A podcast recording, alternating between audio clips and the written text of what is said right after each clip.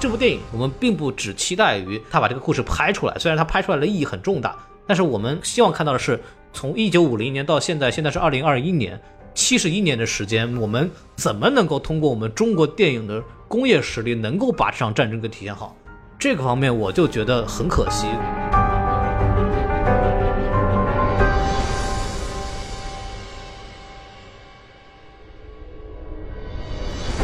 新的一集什么电台，我是孔老师啊。今天非常高兴又跟大家录节目了啊。经过一系列的风波吧，电台终于恢复了一个正常的录制这样一个节奏啊，非常高兴。然后今天这个主题呢，反正大家看标题就知道了啊，这个非常非常有求生欲的一个一个节目啊。有的公众号呢，这个因为一些东西啊，就好像被停了十四天的发布啊，我们就只能说说我们今天想办法，我们要做一期。呃，能够发布的节目，然后我们就请到了一个非常安全的嘉宾。这个嘉宾真的说起他的履历来呢，就简直是让人热泪盈眶，啊？这个人曾经是上海地铁党史的讲解员啊，要直播的啊，就很安全，讲这个红色经典，这个香港文汇报啊、解放日报竞相报道啊。他在那个 B 站上有一个这个大决战系列这个红色经典系列视频啊。让那个年轻人看完以后，把这个“人民万岁”铺满了屏幕啊！他就是我们这一期的嘉宾啊，一九零零影剧史啊，把他请来，我们就觉得稳了。欢迎一下，欢迎一下，哒哒哒哒哒。啊 啊，这孔老师有点夸张啊，就是这是一个呃新的舆论的一个一个阵地，对吧？就是我们在在尽量把自己的工作做好，讲讲电影就好好讲电影，讲历史就好好讲历史，嗯，只要态度端正就会安全的。只要只要正常，只要我们还是。我觉得党和人民会宽恕我们，不是 用我们的专业来讲就可以了。对对对，只要很专业就就是我们对这一期会呃相对来说比较正儿八经的去讲讲这个电影的一些事情，然后可能也会涉及到一点跟这个电影相关的一些历史的呃叙述啊，就很多嗯太评价的事情，我们就呃也不别太多说了。这个大家也都明白，现在是这样一个环境，我们还是满怀着热忱啊，希望把这个充满热情的电影给大家分享一下啊，主要是这么一个事情。然后在我们这个节目开始之前呢，先。说下我们的微信公众号 S M F M 二零六，大家关注公众号可以加我们的粉丝群。然后本期节目也欢迎大家用泛用性的播客平台去收听，然后以及各大音频平台都可以听到我们的节目。呃，也欢迎大家关注一九零零影剧史啊，这个大家如果有对特别是经典的电影电视剧的相关的精讲感兴趣的，可以去关注它。然后我们就快速的进入到了这个电影的这么背景介绍部分。然后这个电影其实呃应该来说是今年。呃，大家最关注的国产电影应该没有之一的吧？嗯，对，应该很早已经，去年就已经开始关注了。是，要是今年了，对吧？去年就感觉关注了。嗯，对。然后这个片子也是屡次跳票吧，本来说要定期，后来说要定八月十二，都已经出档期了嘛，现在挪到了国庆档来上映。然后这个也是跟档期呢也是非常的契合。为什么屡次跳票呢？这个我之后再说，对吧？对，我们先聊一点比较正向的内容。然后导演呢，就是非常著名的三个导演啊，就陈凯歌导演、徐克导演和林超贤导演啊。呃，陈凯歌就不用讲了，对吧？这个一系列的新闻吧，一系列新闻吧。徐克导演呢，就是狄仁杰系列，对吧？然后大威天龙啊，那个那个青蛇。那也是徐克导演的这个非常著名的一个香港导演的作品啊，非常擅长这个浪漫的武侠处理，所以大家可以看到最后面那一场长津湖的两个坦克中门对狙啊，那个就是徐克导演的这个想象力。对，然后还有一个导演就是，哎，真的是这样。然后还有一个那个林超贤导演，怎么说呢？近几年吧，北上导演当中比较成功的一位。徐克当然是比较更早期了，当然林超贤导演也是最近，像《湄公河行动》啊，《红海行动》啊，都是一些又叫好又叫座的一些主旋律的。动作战争电影，呃，然后他拍的片子基本上都是达到了中国电影院线能够承受的暴力的最高程度，对。然后早期呢也是陈嘉上的副导，然后像像周星驰非常著名的《逃学威龙》，这个大家很熟悉的就是他当时参与导演作品。然后后来自己独立了之后，也做了像像《吉斯特工》啊，像《江湖告急》啊，《重装警察》呀那些这样的港片，对。然后这个大家应该对港片比较熟悉的人，对他也是非常熟悉了。所以这三位导演也不用过多的介绍。那肯定就是呃内地和大内内地和香港都是非常著名的导演，然后各有侧重点吧。呃，在这可以可以给大家顺便的讲一下，就大家一直在问嘛，这三个导演拍了一部电影，到底他们分别负责了什么部分？然后首先就是这个陈凯歌，就是首先一头一尾啊，就是开场那段毛主席做决策的那一大段戏吧，包括一开始这些士兵们的这种在集结之前的文戏。基本上都是陈凯歌导演，包括整个故事，因为这个片子其实是有两部的这个体量的。到了下一部的这个结尾，其实也是陈凯歌这边做的把控。其实整个的故事脉络和把控是陈凯歌导演去做的。然后徐克导演的话，就是最后那个长津湖战役那个部分是徐克组的工作，然后那这里还是徐克的 B 组，然后还有就是之后的三架水门桥那个故事，大部分都是徐克完成的。对，然后林超贤导演呢，应该在这部戏里边，就在我们的这个长津湖这个上半集里边，其实是占占据了一个主要的工作，就是从他们那个部队的朝鲜部队的集结。一直到那个他们下火车那一段，就是那个飞机飞过来，咔吧或者炸了，那遭遇战。对，那之后一直到那个炸那个信号塔，就是那个发电发电塔那一段，都是林超贤导演，就是可能是戏份上最吃重的战争戏的部分。呃，那是林超贤导演的组的负责内容。然后我为什么那么那么熟悉呢？是因为我在我们做这个节目之前，我为求严谨啊，除了请这么根正苗红的安全的嘉宾之外呢。我还专门去采访了一位长津湖导演组的一位工作人员啊，这个时候跟他正好因为其他机缘巧合认识，然后在录节目前一天晚上呢，跟他一起聊了两小时，聊了一些我对这个电影关心的问题。之后我们可能在节目里面不断的肯定说一下我了解的一些跟这个电影相关的能播的内容啊，对，不能播的我就就别说了。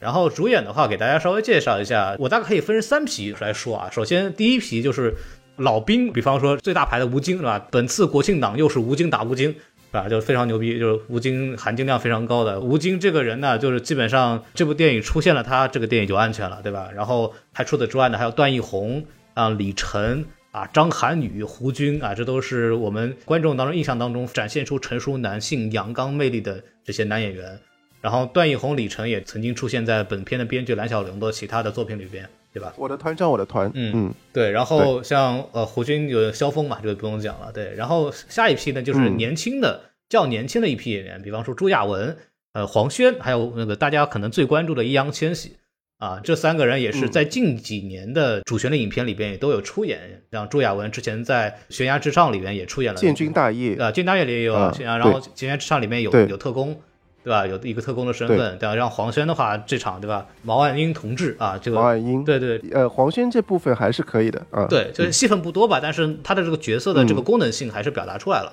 完成了任务吧。然后值得是一说的就是那个易烊千玺，我也认为可能是我觉得他表现的是非常不错的一部电影。但是我跟一九零零因为之前聊过，他是不太喜欢的，对吧？啊啊，没有吧？你不是说的吗？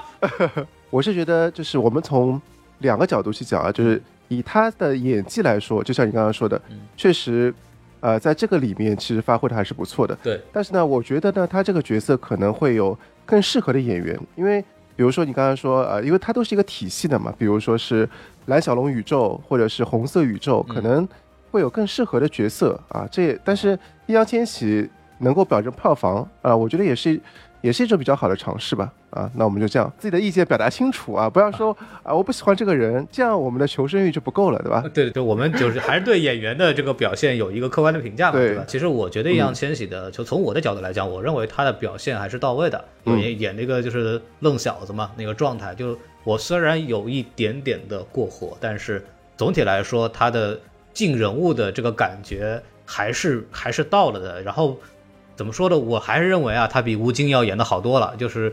吴京同志的这个演技吧，就是就特别是在一开始那个他们抱他哥哥骨灰盒那一段，一直往前走完了那个眼神里，我都不知道他在看哪儿，知道吗？就就这种基本的表演的问题，其实吴京还是会存在的。他当然本来就不是一个以文戏见长的演员了，但我觉得还是有有一些进步的空间。反正易烊千玺，当然他这个角色也比较容易进去，但因为他比较极端，然后他表现的还是感染力啊什么东西也是到位的。也是到位的，对。然后第二批演员完了以后，要说第三批演员啊，这第三批演员呢，基本上就是什么唐国强啊、刘静啊、王五福啊、卢奇啊这帮演员呢，就是。我们叫红色红色英雄联盟，就是应该说是现在这一批的特型演员了。对，之前刚刚播的那个大决战的电视剧版，嗯，基本上也是他们这这几几位演伟人。现在基本上能够出演毛泽东的，基本上很少了。基本上被唐国强已经所有的主席的形象都是由他来演了。啊，这几个人其实也不多说了，就是所有的近几年的，包括之前那个《跨过鸭绿江》跟抗美援朝相关的一个电视剧里边，其实也是这些人演主要的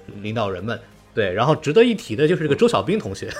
这个大家对他的熟悉的点呢，应该是《炊事班故事》里的大周，但是对这次演彭德怀 的吧？这次演了彭德怀，然后还挺像的，还挺像的。对，但是我看的时候有点，哎，这不大周吗？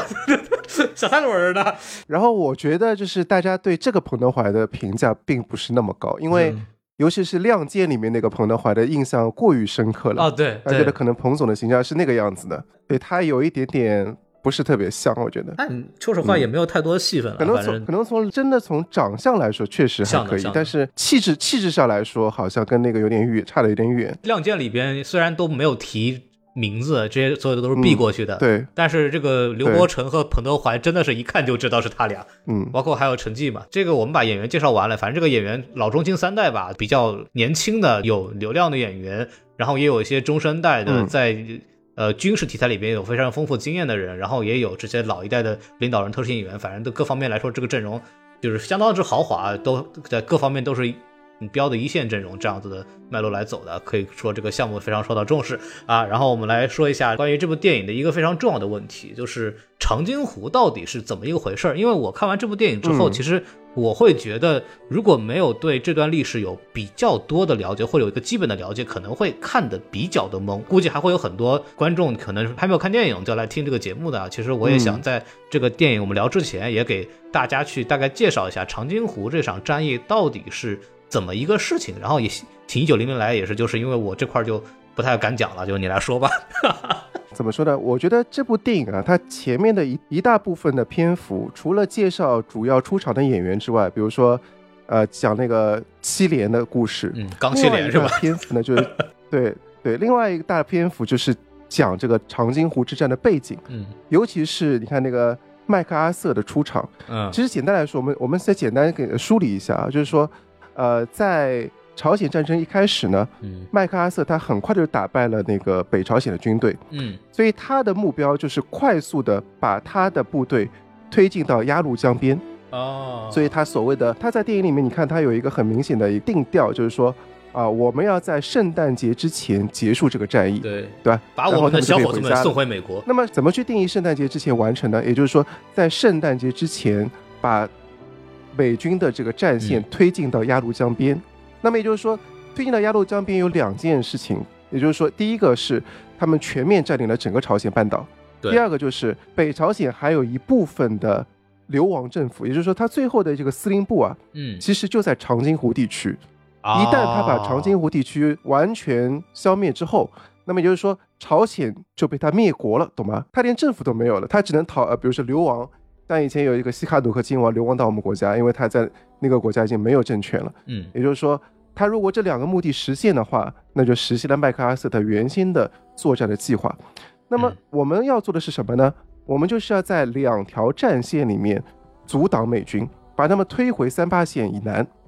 那么两条战线其实，呃，长津湖的意义在于什么？就是说，呃，当时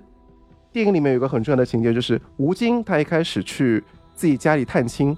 结果他紧急的就被召回去了。为什么呢？因为他其实原来并不是第一批入朝的军队，他其实是三野的，就是华东野战军。嗯，那么其实一开始入朝的军队其实是东野，也就是说四第四野战军，就是林彪本来在东北的那那个军队。对，林彪的部队。对，那么为什么要紧急去招这个三野去入入朝呢？就是比如说我们最后看到的就是宋时轮的第九兵团，我们具体到了。这个吴京的这个部队，它就是第九兵团。对，因为，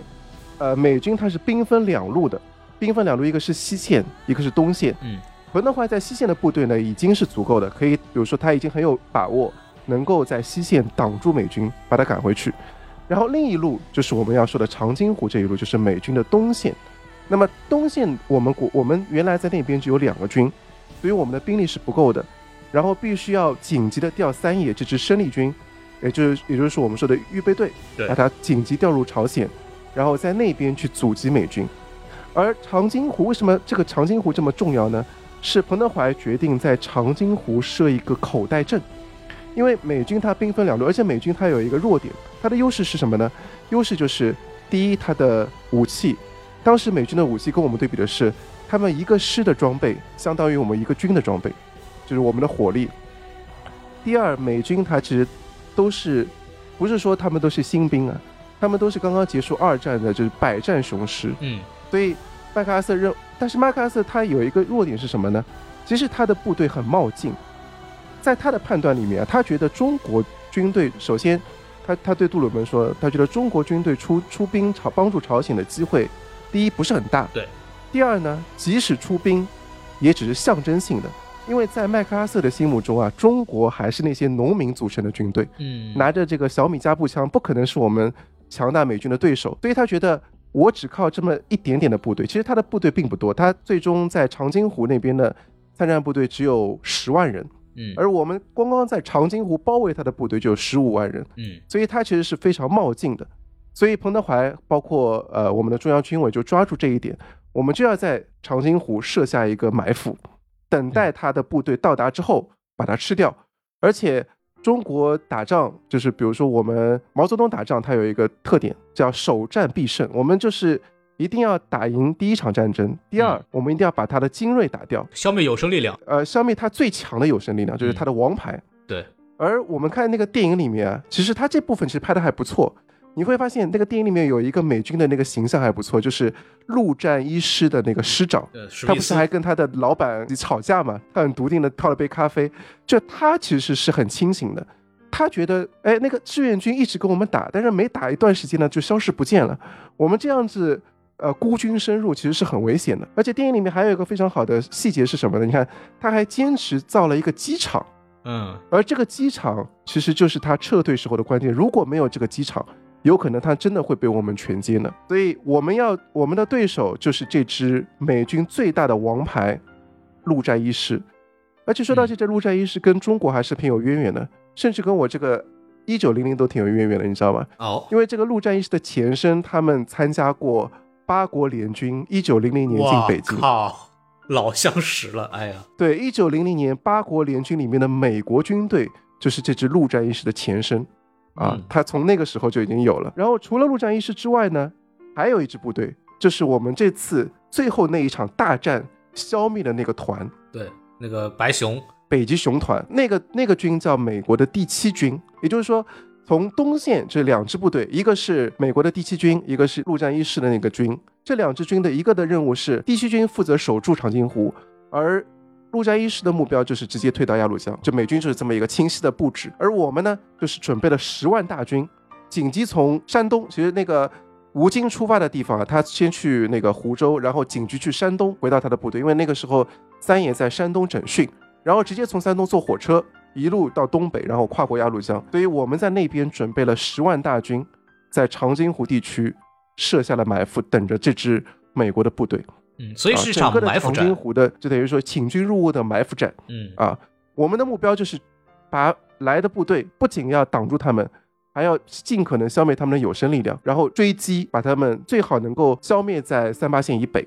啊，这是我们这整个长津湖作战的一个背景，就是为什么要打。然后我们的对手是谁？那我们派出的队伍是谁？啊，基本上是这样一个情况啊，不知道大家能不能比较能够清晰的了解这个背景啊？嗯，大概是听明白了。因为我的了解是，虽然说是长津湖这个战争历史评价可能是整个朝鲜战争里边，呃，中国人民志志愿军打的可能是最漂亮的一场战争，可以这么理解吗？这样说啊，这场战争我们可以分成两个部分。其实你看。这个电影其实讲了这个战争的前半部分，嗯嗯嗯，前半部分我们可以说，就像你说的，就是打得最漂亮。对，但是这个长津湖有一些不尽如人意的地方，就是在后期，就是我们没有达到真正把陆战一师消灭的目的。嗯，你看电影在后后面那一段，其实它主要是拍这个陆战一师怎么撤退的。对，其实还是让他全身而退了。所以可能说像踢足球一样吧，就各打了半场好球啊。我们把我们成功达到了我们的战略目的啊，把美把美军打回去了。但是呢。让他的最大的那个王牌逃走了啊，这是一个遗憾。而且我们在这个追击的过程中还付出了很多的伤亡。那这个伤亡主要不是战损，它其实主要是因为寒冷，当时的非非战斗线员非常非常多。对啊，你看那个冰雕连，就是因为他们都是零下三十度的天气冻死的。他们已经，你看他的位置就已经跑到了这个陆战一师撤退的前面了。对，比如说陆战一师一路撤退之后，看到哎，我靠，前面还有一支部队。这支部队，但是他们都已经这个连队都已经冻成冰雕了，也就是说他们早就在这里等着他们撤退了，只不过是因为我们的后勤补给能力太差，所以导致我们的战士没有得到及时的补充和御寒的衣物，所以他们就不幸的牺牲在那里了。嗯，可以理解为就是呃赤壁战里边华容道就关羽在那儿守着，就是谨防这个曹操逃逸的那个环节那个地方，对。只不过就是这次美军到那儿的时候，发现我们的战士其实在那儿已经呃实在是被冻僵了，甚至冻死在那个地方。这就是其实是朝鲜战争的一个非常不能回避的一个重要的问题，就是我们的很多战士。呃，到那儿不是因为参加战斗被敌人打死的，而是在因为后勤的很多问题，可能就是活活的给冻死在那个地方。这才是为什么说朝鲜战争这个事情如此之惨烈，嗯，对，或者是如此值得被记住的这么一件事情，影射了很多我们关于军事的选择呀，包括很上面的一些问题，包括我们整个这支部队的这种精神力的这体体现。对，这个这个其实也是一个非常重要的这么一个环节，所以在电影的。这个最后那部分其实还是把冰刀连这件事情给给提出来了啊，呃，大概把这个背景给大家稍微介绍完了嘛，然后这个介绍完这个背景也是因为帮助我们更好的在之后的节目的一个内容里边去给大家做一些讲解，然后我们还是尽量先讲一些优点的部分吧，因为这个电影还是有一些内容的，打分我就不打了，大家也都明白了，我们就不打了。对，然后我们来说一些这个可能我们还觉得做的还不错、有亮点的地方。我大概分了三块，就是首先是这个，我还是觉得这个戏里的一些文戏的设计还是有一些亮点的。比方说啊，就是陈凯歌的那一段，就是在火车上他们互相介绍人物的时候，其实那一段就李晨一边在戏弄易烊千玺那个角色，然后一边在通过这个动很多动向的动作啊、嘲弄啊，来一点点介绍每一个人物啊，这个东西就让整个的这种演人物的引入变得没那么突兀，而且很好玩儿。然后也很鲜活，这个是我觉得哎设计的是很不错的这么一些文戏的亮点，包括之前其实吴京那场呃告别父母那场戏啊，这个培根辩论也讲过，我觉得他们讲的其实挺好的，就是这个吴京告别父母的时候，他磕了个头，他是头先磕在船上，然后眼泪再落下来，嗯，对这个点设计的是是蛮好的，他如果一开始就哭的跟那个什么一样，然后不行啊，就那那就很煽情嘛。然后他得先磕下来，然后我再流泪，内敛很多，也证明了就他是一条汉子。就是我知道我是保家卫国，我得必须得去，但是我仍然是不舍我的家人，我还是又要离开他们了。这个其实把当时那个士兵的这种内敛的性格也给体现出来了。就这些小的点还是不错的，就是他的那些人物的关系的一些东西啊，包括人物的互动啊，还是把这个这是一个战争戏非常满的一部电影。还是在那些角落里边给到了大家一些稍许的放松的东西，这个我觉得在这种程度上已经尽可能的去做了一种调节。当然，我觉得呃跟蓝小龙在之前电视剧里边的那种表现的对白差的还是挺比较多的。当然，这个它有别的原因，后续我们再讲。但是总体来说，还是提供了一些这样的点，还是让大家觉得啊还可以。呃，调剂一下，放松一下，然后也展现出了我们追击战士，他们是最可爱的人嘛？那么可爱在哪里？除了他们为我国冲锋陷阵，为了保家卫国，他们同时本身也是一个个鲜活的人，这方面来说还是体现出来的呃一些点的。对，稍微补充一下，就是，呃，其实我们除了看整个的长津湖作战之外，嗯，它还有一个蓝小龙宇宙，因为它里面你看，它我也觉得那场戏特别好，因为那场戏。是全剧里面比较少见的叙事效率特别高的一场戏。对对对对对，是的。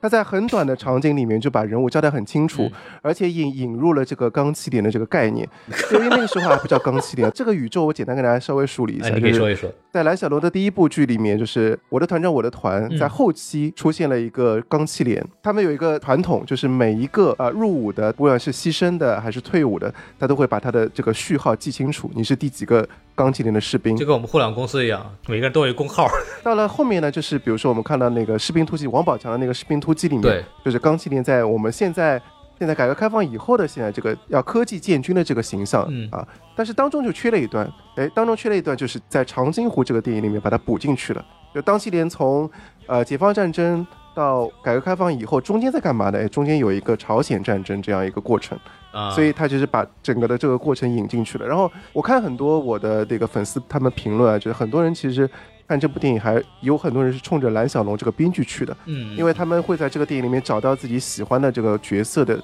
影子。对，啊，其实呃，这里面甚至还有个彩蛋，嗯，啊，这个我们彩蛋到到最后再讲嘛，嗯，就是因为我们最后会讲到段奕宏这些演员什么的。OK，那我觉得文戏里面，呃，再给你补充一点啊，我就觉得陈凯歌在拍这个这个内容的时候，我觉得还是不错的。虽然一开始那个景有一点出戏，我觉得那个有人说那个景有点像什么《三生三世十里桃花》那种，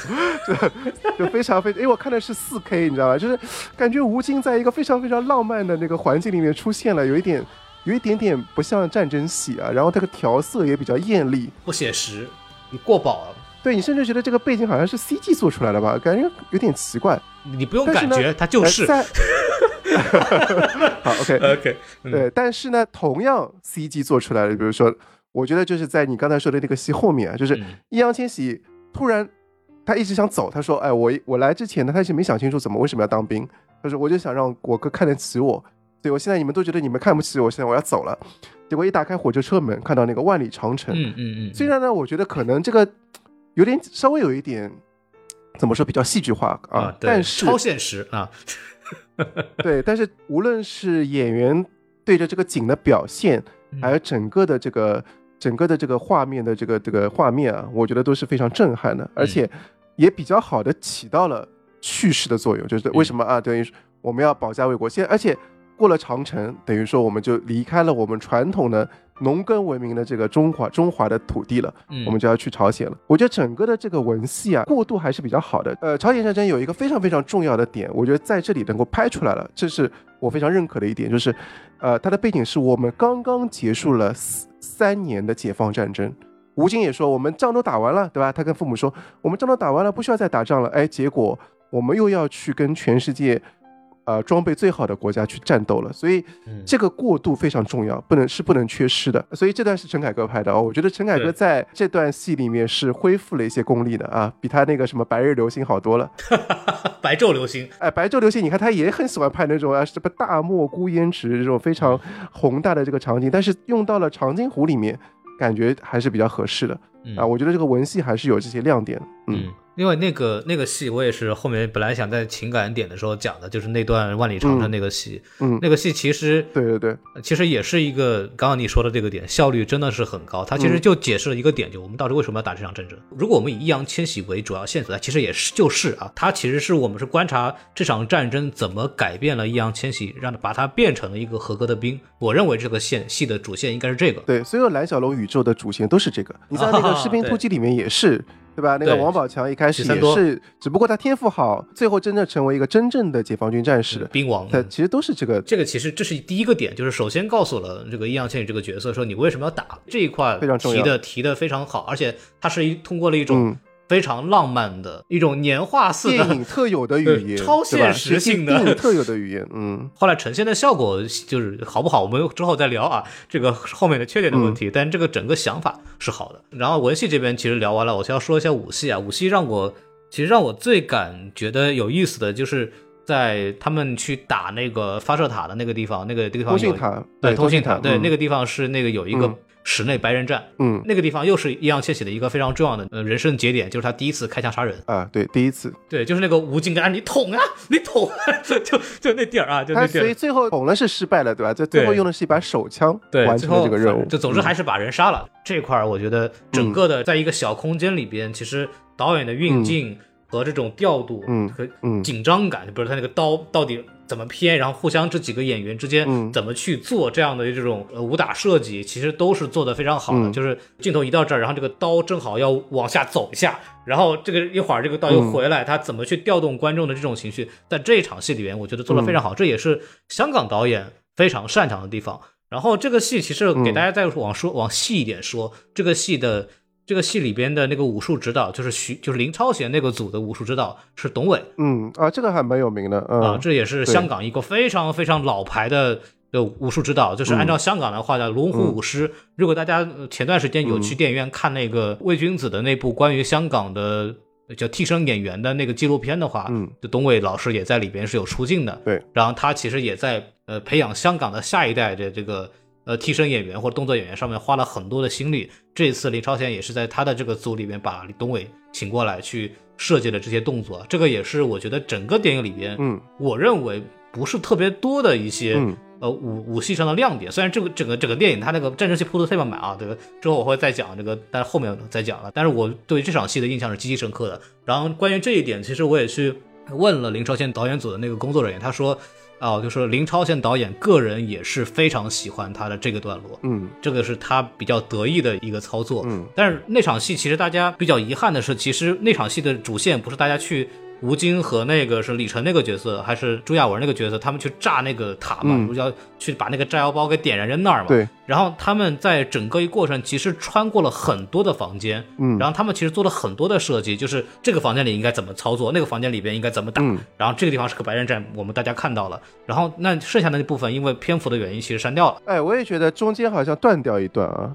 对对对，嗯。这个也是一个非常可惜的东西。那一段他们说拍了，其实挺多的房间设计，每个房间都专门设计好了那个图啊什么东西的。但后来就是比较可惜吧，后来都没有这个放到电影里面去。这个武戏的设计，大家如果去电影院再看的话，或者还没有去看的话，就是可以注意一下这场嗯这这场戏的设计是极其高水平的。就是武打戏不只是动作好看这么简单，它首先要动作要符合战场的那个那个环境，第二是它怎么通过。呃，人物之间的动作角力怎么通过他的镜头的配备来去制造这种悬念，而且这种悬念是来回来回的，嗯，一会儿这边占上风，一会儿那边占上风，然后直到那个易烊千玺最后拿到枪，啪这一下把这个东西结束掉，这个东西非常非常的漂亮的，大家就可以看这一段的设计，如果把它仔细拿开来拉片的话。其实是很有很有价值的一段戏，然后再补充一个细节，就是这场戏里边整一部戏的这个所有的国外演员都是在国内活跃的外籍演员啊，就不是从其他地方找的。原因是因为疫情的关系，就找到的都是国内在在中国大陆活跃的一些国外演员。然后他找到的这两个人也是全组那个他的这个演员表里边最会打的两个人，然后让他们去参与了这场动作戏的这种拍摄。嗯，而且他这两个美国大兵本身也是动作戏很漂亮的两个人，对。这这个也可以大家这个分享一下。我其实也是很喜欢这场戏，但是我喜欢的是，我更喜欢前面那部分。前面那部分我感觉就是眼前一亮，就是他们这个因为跟跟我讲就是讲一直讲解放军作战有关系。因为呃，我觉得从他们这个遭遇这个任务啊，解放军有一个非常非常重要的任务是，你看他们一直在强调什么？我们无线电静默，我们所有的部队，嗯，你知道从长津湖以前，我们一个连队一个团可能只有五部电台。所以我们的战士长期是得不到上级的指示的，所以我军养成了一个特别好的一个作战风格，就是自行赋予作战任务。所以你看，一开始吴京他们这个连队的任务是护送那几个译电员去司令部，其实他们跟那个战争是没有关系的，但是他们在路上突然遇到了这样一个敌情。他说：“哎，首先看到我们的部队被美军压制了，那么现在怎么办呢？就是兵分两路，我们一一部分要仍然完成任务，让胡军护送剩下的这个译电员去总部。”我和我的政委留下来，一开始还让政委也去，但朱亚文说我也要留下来，因为这是我们连队入朝的第一场战斗，所以朱亚文留下来了。然后他们整个的以少胜多，然后整个的这个作战非常的流畅，就是你做什么，比如说狙击手找位置，然后你做什么，怎么去突击，怎么用炸药，怎么抢炸药包，整个的拍的一，呃，就蛮行云流水的。我觉得这个非常符合我们我对这个朝鲜战争。这个我们我军作战的这样一个预期，就是我们怎么去跟比我们装备强得多得多的美军去作战。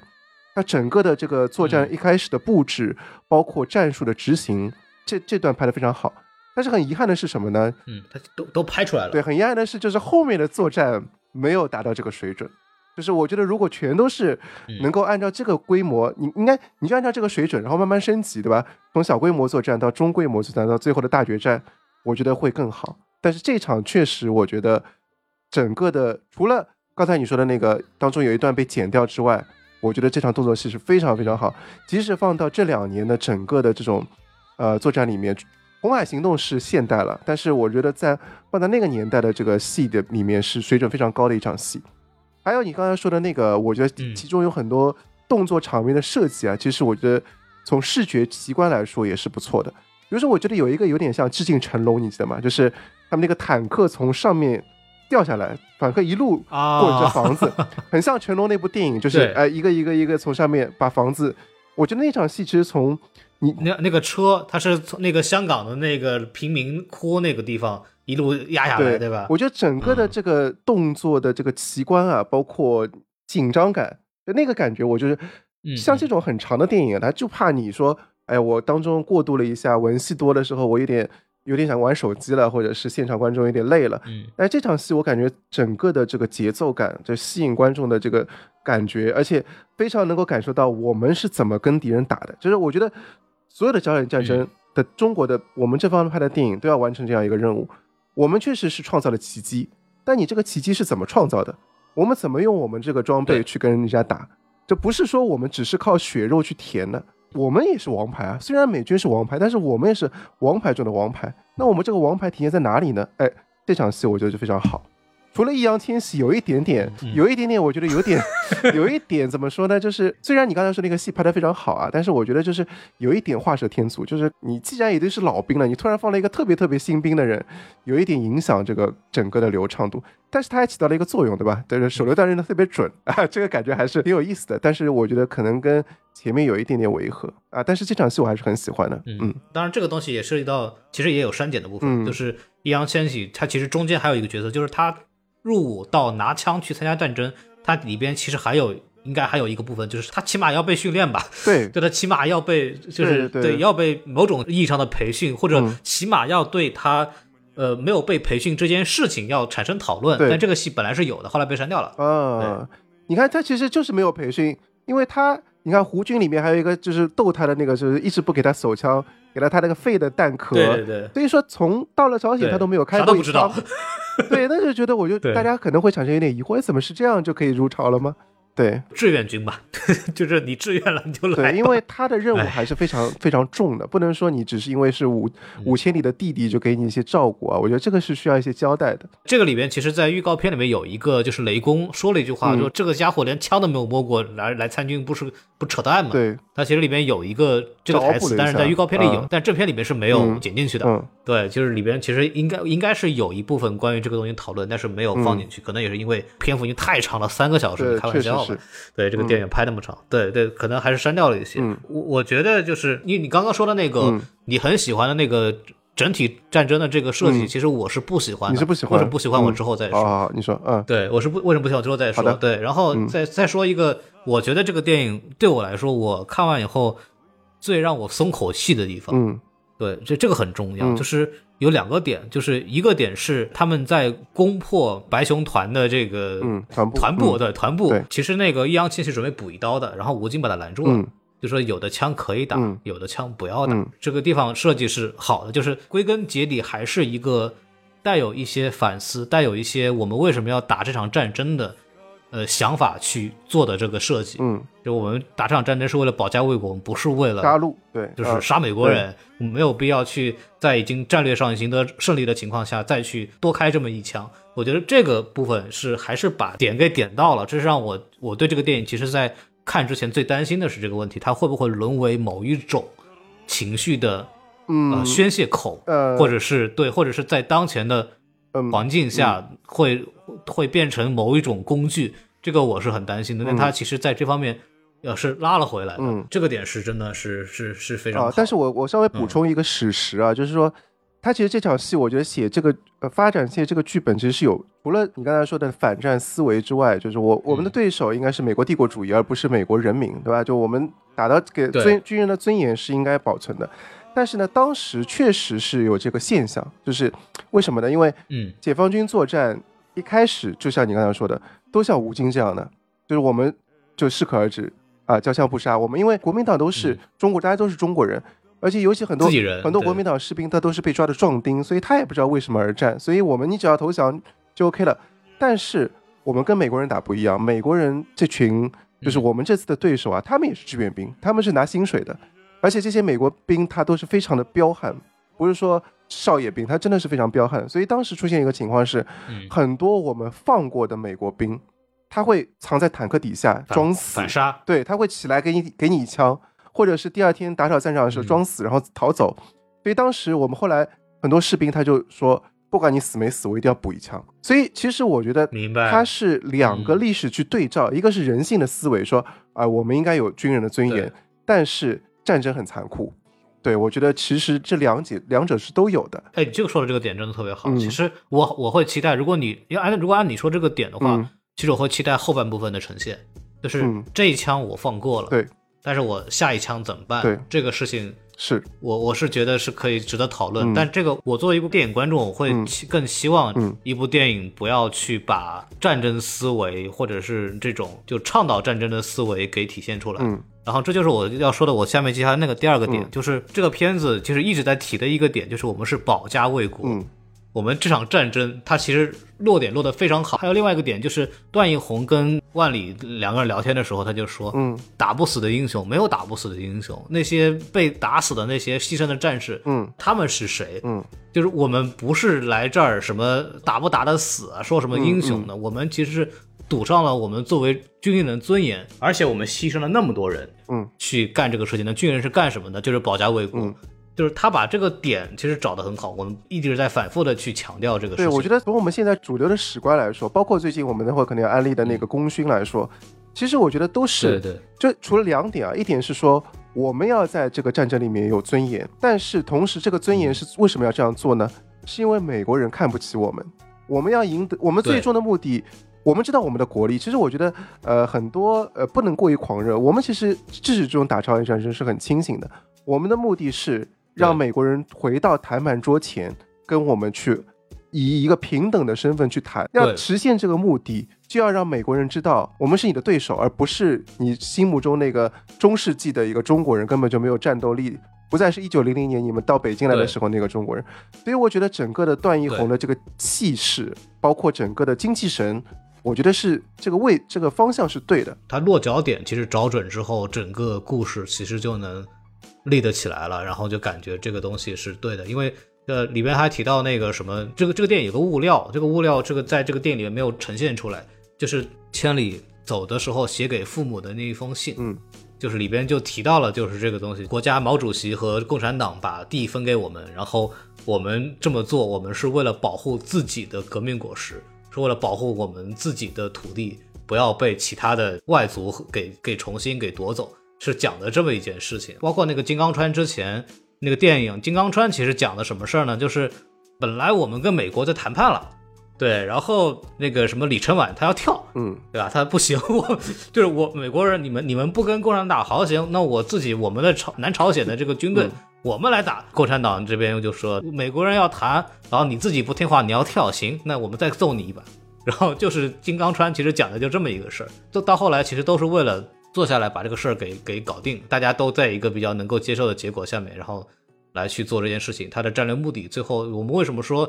朝鲜战争对于呃我们来说，它其实是一场胜利的原因，是因为我们其实完成了一件事儿，就是。把危险的这个东西拒到了国门之外，嗯啊，这个是一个非常非常重要的这么一个战术成果。对，所以这也是为什么为什么说，尽管就是中美双方其实都蒙受了非常大的损失，嗯啊，那我们我仍然会把这个这场战争认为是我们取得的一场非常重要的一次战略成果的一个非常重要的原因。嗯，那么配合这部电影，其实一直在反复强调这个落脚点啊，我们不是要去。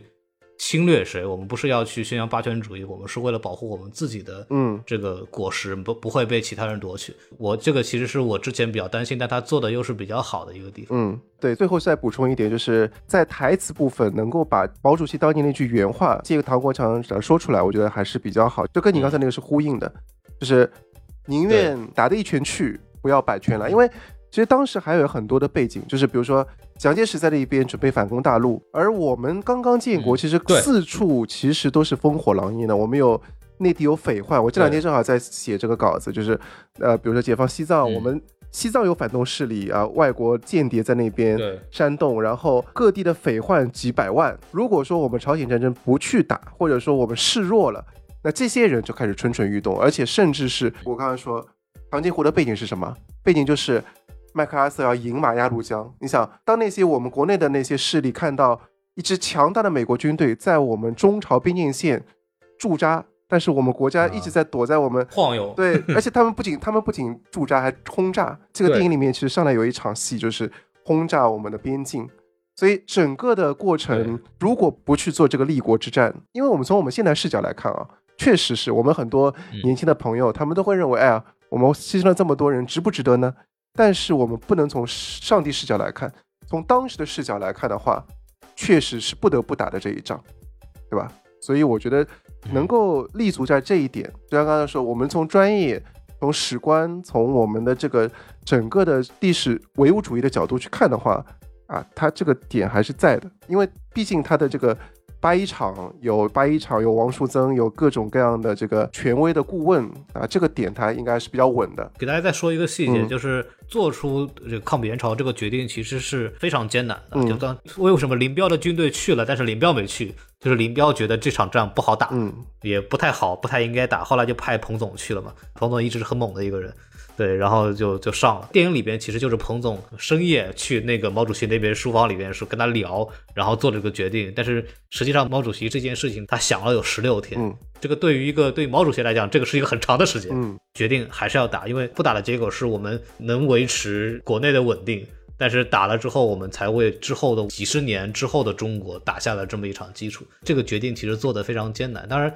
我们从事后诸葛的角度来讲，会有很多很多的问题，嗯就是说啊，为什么这个是这么处理，为什么那是那么处理，他能不能有一些更好的方式？嗯他肯定会有的。嗯但是很多事情你不能用这样的角度去完全去来做这样的评判。嗯对，打已经打过了，嗯然后我们现在是一个伟大伟大的新中国，把这个优点说差不多了，是吧？然后我们可以稍微说说这个电影，我们觉得嗯其实还是诸多遗憾的地方，因为我个人对这个电影的整从电影维度的评分其实不是特别高的，嗯呃，我还是觉得有挺多问题嗯和遗憾，包括我跟这个朋友打电话聊过之后，嗯也了解到了一些嗯在执行上的一些很多的问题，都造成了这部电影从观感上来讲。都存在非常不能忽视的嗯那些一些问题吧，所以想跟大家聊一聊。那怎么着，还是我先说对吧？啊，这个危险的事还是我来。啊对对，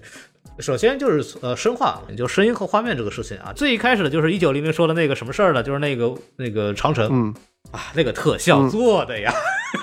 长城 长城比前面那个好一点，哎比那个十里桃花好一点。呃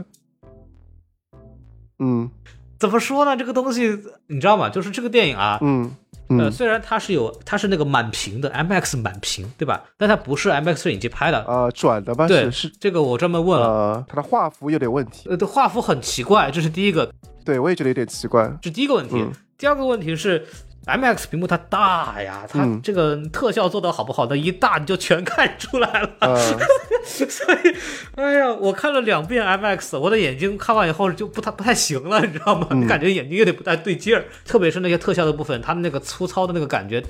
过于明显了，太恐怖了。嗯长城那段戏啊，被某些影评人高情商的说成一种超现实主义的发挥，对，但是实际上它这个特效确确实做的也就真不太行。不，除了这个地方之外，这个大家应该也能感受到很多爆炸的戏的特效，爆炸的质感，那个火焰的感觉非常的奇怪，对吧？呃，其中有一段非常著名的那一段呢，就是他们从火车下来，不是美国人出来轰炸吗？嗯然后他们躲到这个林子里边去，然后他有一个给一个俯视镜头，然后嘎嘎嘎嘎嘎嘎炸了一堆，对吧？那个地方啊，明显是特效做出来的那个火焰。对，嗯为什么用特效做呢？是因为他们去的那个那个森林啊，嗯它不让真炸。哦，对他们本来这个戏，林超贤是一个很喜欢拍爆炸戏的导演，而且他喜欢真炸。林超贤，就大家如果看过《红海行动》，包括看过那个什么呃《湄公河行动》，其实大家都知道，就林超贤是一个很喜欢用枪、很喜欢用炸药的一个导演。但是他这场戏本来设计的时候说我是要真炸，嗯但他选这个地方呢，就是一直在沟通，嗯沟通到后来说不行，不让炸。那那没办法，那就实在没有时间，我重新选址，要把火车、坦克全部弄过去，那没时间了。然后呢，那就在这儿拍吧，然后就用后期做。哦对，然后给大家说一说一下这个电影的后期，后期的时间大概是两个月时间。哦哟太短了，因为 我跟他们去问，这个电影本来约定是八月十二号要上嘛，嗯。他们的那个时间表是按照天来看的，电在电影上映之前都一直在改，嗯。是这么一个情况，就根本没有时间，而且就所有的戏在六月一号之前全部杀青，然后六月一号之后直接就进入后期，然后本来在原定的他们的上映时间还想在七月一号，对对对，知道吧？就是这个超级赶的这么一个嗯。东西，然后他们这个特效公司也是找了全世界各个地方的特效、嗯。特效公司去来做，其中有一个特效公司，经过我的朋友 B A 考证啊，还是参与了扎导导剪版的这个特效工作。啊，就是，嗯。然后就我就看出了一种最后那个火星猎人。呃，面对蝙蝠侠的那场就五毛钱特效的那个感觉，反正时间变得非常紧，然后还还有问题就是各组之间其实沟通的特效团队都不是一个团队，互相中间的这种嗯调色的这种问题，嗯然后就说到调色问题了，然后大家应该敏锐的人应该感受到了，其实不同的部分它的调色倾向是不一样的。嗯为啥呢？是因为它是分开调色的，哦就是总的调色公司是一家公司，但是呢，三个导演呢分别去那个公司去调色，啊然后就造成了那个感觉就很不对，这是其中一点。还有一个点是在于，是我看这个电影，刚一九零零也提了，就是很多的颜色是不正常的，嗯，特别是一开始那个十里桃花那儿，那个那个过饱和的那种黄色的那个滤镜往上一弄，然后那个感觉就是非常之不真实，就有一种。其实是有一种油画质感，因为我不知道大家去没去过国家美术馆，北京那个啊，就是美术馆街那个地方，进去以后，它有一趴是展现领导人的形象的油画，呃，那那个感觉就很像那个感觉。我因为我去那儿专门看过，然后我一看到那个双金湖画面时，我一下想起了我在那个地方看到的那些画，就是我感觉那个那个感觉怎么会往那个地方靠的很，就很浓烈、很浓重，然后浓重的甚至有一点点的不真实，这个让我感觉。不太舒服，这个是我觉得这个调色上的问题非常大。还有一个问题就是，大家其实可以看一下我们的老电影，就是我最近在讲的一些电影，其实很多就是同一个地方。比如说，它一开始是湖州嘛，就是江南。对。那你拍我们以前电影一直拍那个蒋介石的那个奉化溪口，那其实那那个就是江南，应该其实是烟雨江南，比较。比较清新的那种感觉，所以上来我就觉得，哎，我我是不是走错电影院了？我看怎么上来，是不是我我是不是买的那个我的父辈的票啊？就啊，不像我那么浓烈，对吧？我们认为的这种长津湖，我觉得应该上来就比较苍凉一点。让人慢慢能够融入这个气氛。你其实说的，我觉得，呃，我觉得我们也自己也在不停的提醒自己啊，就是经常有人跟我们说啊，我们老是用我们这种专业的眼光或者我们半吊子影评人的眼光去评价说啊调色，但是其实确实跟你说的一样，就是不提醒的话呢。我我只是觉得有点点有点点奇怪，但是你这么一说呢，我就越觉得越越来越奇怪。这可能确实确实这个调色调色的不同啊，感觉就是前面是一个，中间是一个，后面是一个啊。尤其当时还好，当中有有一些夜场戏过渡了一下，如果没有这些夜场戏过渡的话，我觉得可能割裂的更明显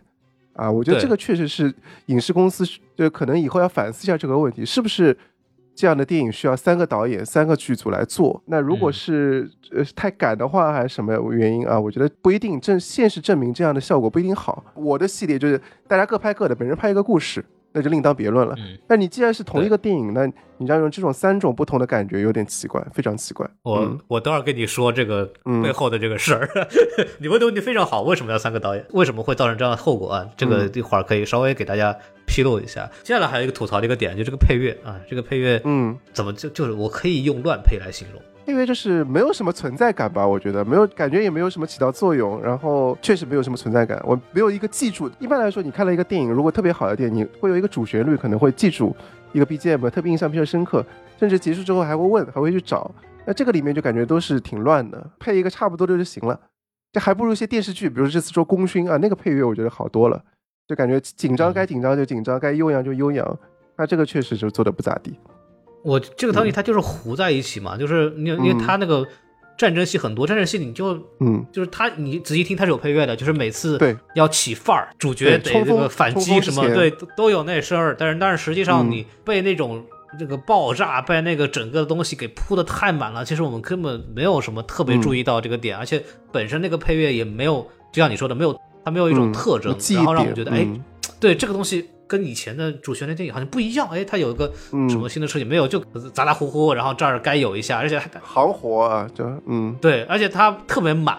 很多地方不需要那么满的配乐的时候，它也在拼命的往上加，本来就很吵了，哥哥就不要再往上堆这种东西了，就就很乱。然后这就引申到下一个问题，就是我我去专门看 MX，我为什么要去看 MX？因为 MX 有十二声道啊，嗯，对，但我还没有去看杜比了。如果我们常看，比方诺兰的电影。嗯，对吧？或者詹姆斯卡梅隆，就是那我说的，当然这个跟他们去跟最顶级的比有点欺负人，但是我觉得我要说的是最好的那些导演，他不只是说我们在画面上给大家呈现出一个什么样的样子，以及或者音乐有多好听，嗯，而是他在声音的设计上是非常非常那个见功底的。因为打仗这个东西，嗯，它其实分很多不同的声音来源。我这儿机枪这边炮，远处可能是那个什么火箭弹。然后我近处可能有刀子，对吧？它的来源位置，它的那个声音的大小处理，它是分层次的，所以我们要那个要轨嘛，要十二声道，一个个轨，它要分层次，这样的话才会有这种身临其境的感觉。我们为什么要去 MX 厅去看电影，或者我们要为什么要去杜比去厅去看电影？嗯，因为我们希望的是，它这些厅，因为它有更多的这种声道的这种展呈现，它有更大的画幅，它能展现出我们在。电视机或者我们在一些小的电影院里边感受不到的那种声化的效果。但是这部电影的声音处理一点层次感都没有，我看我感觉不到声音的方位，我感受不到它声音的远近，就是这些东西我感受不到那种层次感，它能让我汗毛直竖，能调动我的这种心理的紧张的那种东西都没有，它是糊在一起的。因为我专门去，我专门去看了两遍 IMAX，而且在上海的第一家五角场，你知道的，这个是全中国客流量第二大电影院。嗯，然后一个就是那个什么环映的那个激光厅 IMAX 厅。嗯，我专门去那两场看，然后给我的感受都非常不好。回想起我当时看《敦刻尔克》或者看重映版的《阿凡达》的时候，那那两个是 MX 的代表的电影，那一比的话，差距的非常明显。嗯，这个我觉得就是后期上确实没有太多的时间，可能是没有太多的时间，或者是没有太重视这件事情，导致的就是本来是一个非常激烈的战争戏，反而我看的是困的，就是我在看。林超贤那一部分的时候，我开始犯困了，太满了，声音也满，糊在一起，画面各种乱切，就是他那个剪辑啊，真的是太惨了，就是就是这种东西让我感受疲劳，他没有那种重点，没有一种没条没有一条线，没有一种节奏感的去处理，导致的就是非常整个就糊在一起，就让我的观感是非常疲劳的，电影又长。又是一场二十八分钟的打戏，这个东西造成了很大的一个后果。我那我觉得就要开始说这个摄影剪辑的问题。嗯，最大的让我觉得槽点的是那个分屏。不知道那个分屏是在干嘛，就那个他万事上躺在那儿那个地方。对我对分屏的一个非常直观的认识，是我看过一个混剪作品，叫《啥是混剪》，那个是来自于百万剪辑师的一个 UP 主。嗯，然后他那个分屏是把不同人物的那个动向给串在了一起，它是不同的电影片段，然后通过这种分屏的方式，把这个人物的这个关系给连起来，嗯，然后造成了一种这个视觉上的这种冲击感。嗯，然后这个分屏。就是每个人拍一个脸，然后镜头移移到他手里的枪。嗯，我不知道是不是因为演员的镜头有要求，我觉得这种处理是没什么意义的。我觉得这种处理就很偷懒啊！这现在你看，人家比如说体现功力应该是一镜到底，我们反其道而行之，变成了 PPT 拼接啊！这我觉得这是一种偷懒。我们说直白点就是偷懒，就是你可能。呃，每个人就摆个 pose，但我觉得，虽然啊，虽然可能在可能不怎么看电影的或者新观众觉得这个我明白你什么意思啊，就每个人的眼神都很坚定，但是这是一个电影啊，电影就不能用这种方式来表现对吧？这是我以前做 PPT 的时候的表现方式。呃，我们整个的展览有一种后现代，嗯，确实。其实这个片子，我说说真的，高情商说法，它就是后现代，就是它突破了一种常规的战争片的路数。他用了一种现代的方式打破了原来的那种东西，它就是一种后现代处理方式，就是你知道吧？这个是一个你刚刚说到长镜头，好了，嗯，前面那个 Spider Cam 蜘蛛镜头，嗯，现在广泛的运用地方其实是那个大型的体育直播，比如说足球场。对吧？然后就会有那种，就那种线吊在那儿，对，吊的那个，嗯，不断的移动，可以近距离的拍摄各个球员的表情啊、具体表现啊什么的，那个叫 Spider Cam。然后这个地方其实是用了这样技术，它不是不是那个斯坦尼，不是那种斯坦尼。然后我专门问了那个他们那个导演嘛，然后他为了去完成那个长镜头，嗯，那个长镜头怎么说呢？就是他完成他的工作，就是展现出了每个人的状态，嗯，但是感觉又又有点觉得这个东西有点没有必要。然后那行，那他用了就用了，对吧？一个长镜头，反正也也有一点所谓的冲击感。嗯，但是他为了不破坏那个长镜头，又同时展现那两个美国飞行员的状态，他用了两个小的这个分屏。嗯，然后我有一种微信聊天的感觉，对，就分屏也很奇怪。对，就就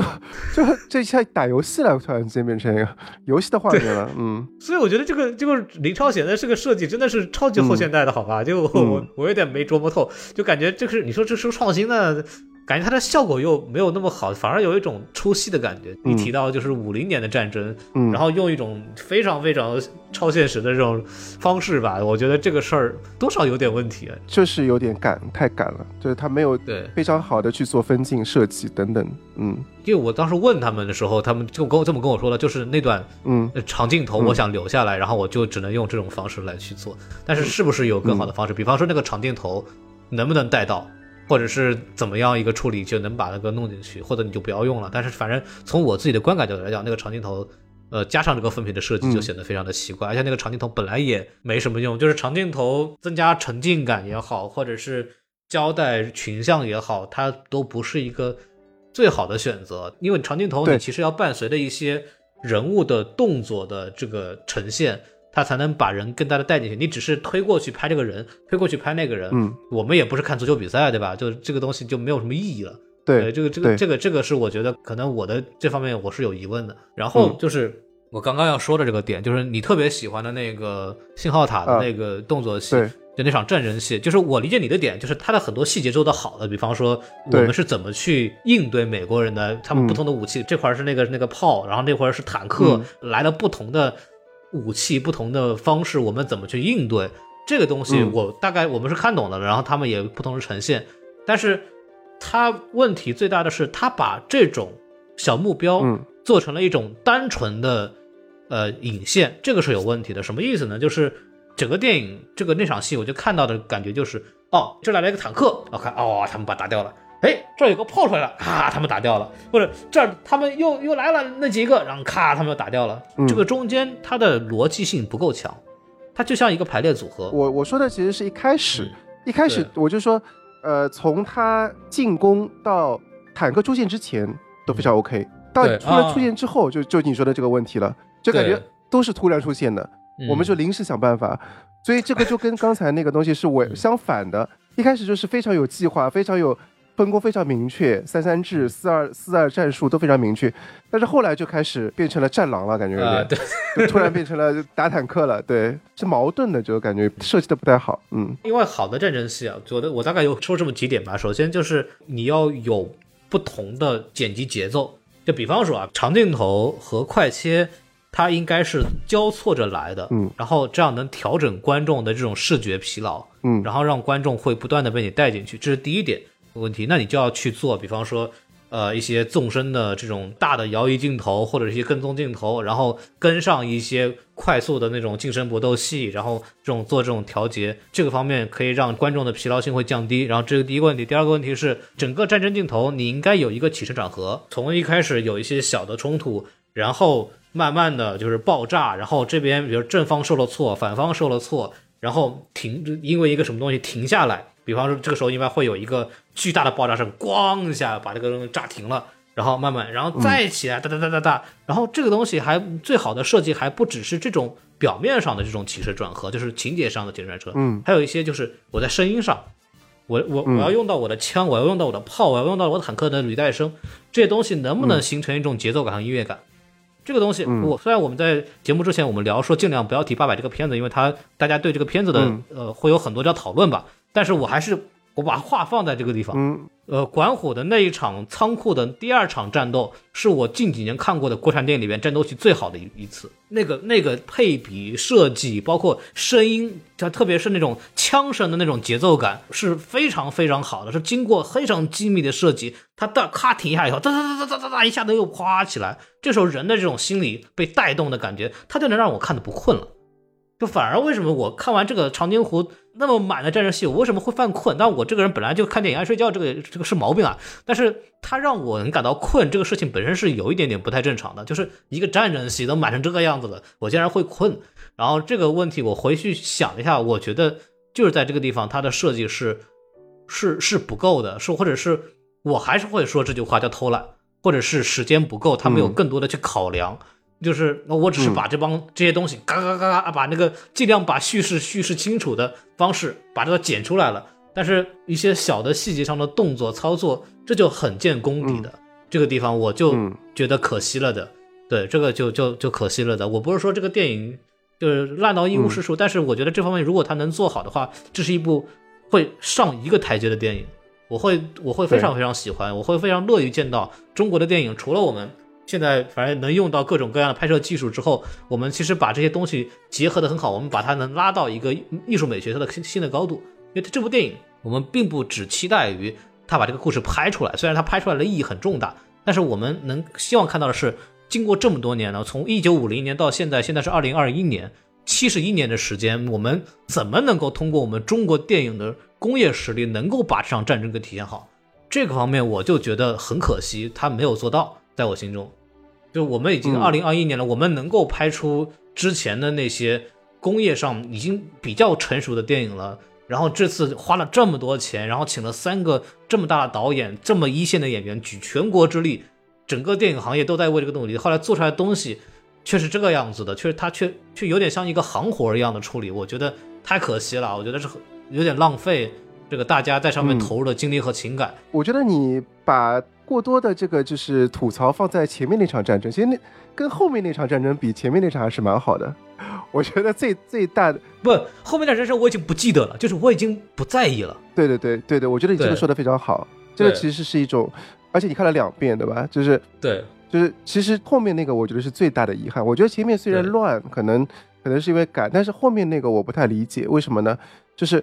就是整个长津湖的最关键的一战，也就是说我们怎么去歼灭了美国的一个加强团，整个的过程拍的过于潦草了。就无论是，就感觉最后有点像那种《指环王》那种，就是大家准备好了冲锋就就完了。冲锋之后，冲锋之后可能有一些局部零星的战斗，比如说段奕宏一个人闯进去干掉很多人，然后又用那个巴祖卡打打打飞机，然后胡军把一个把一个定位弹，然后把它搬搬出去。但是我出来之后，我就跟我我我我的粉丝们，或者是跟我朋友聊一个事情，就是你前面都已经拍了大家协作了。最后十万大军去去埋伏这样一个最关键的一战，你反而拍的非常的潦草，无论从上到下都很潦草。你像我们的指挥员宋世伦，就是那个张涵予，他从头到底我就记得他就是就说哎，快把棉服送给我们的战士，就这件事情，然后狠狠的打两，你看呃，你看我们你对比我们以前讲的那个大大决战。人家我们这个我们里面是怎么运筹帷幄的，下面是怎么执行的，都拍得非常非常清楚。但我们这个就变得刚为什么我们刚才说那个背景啊，说那个背景里面说你为什么在那边埋伏，美军的弱点在哪里？他确实都有拍到，但拍得不清楚。只是说啊，我只是只是说好像有一个美军军官特别清醒，其他两个呢都比较傲慢。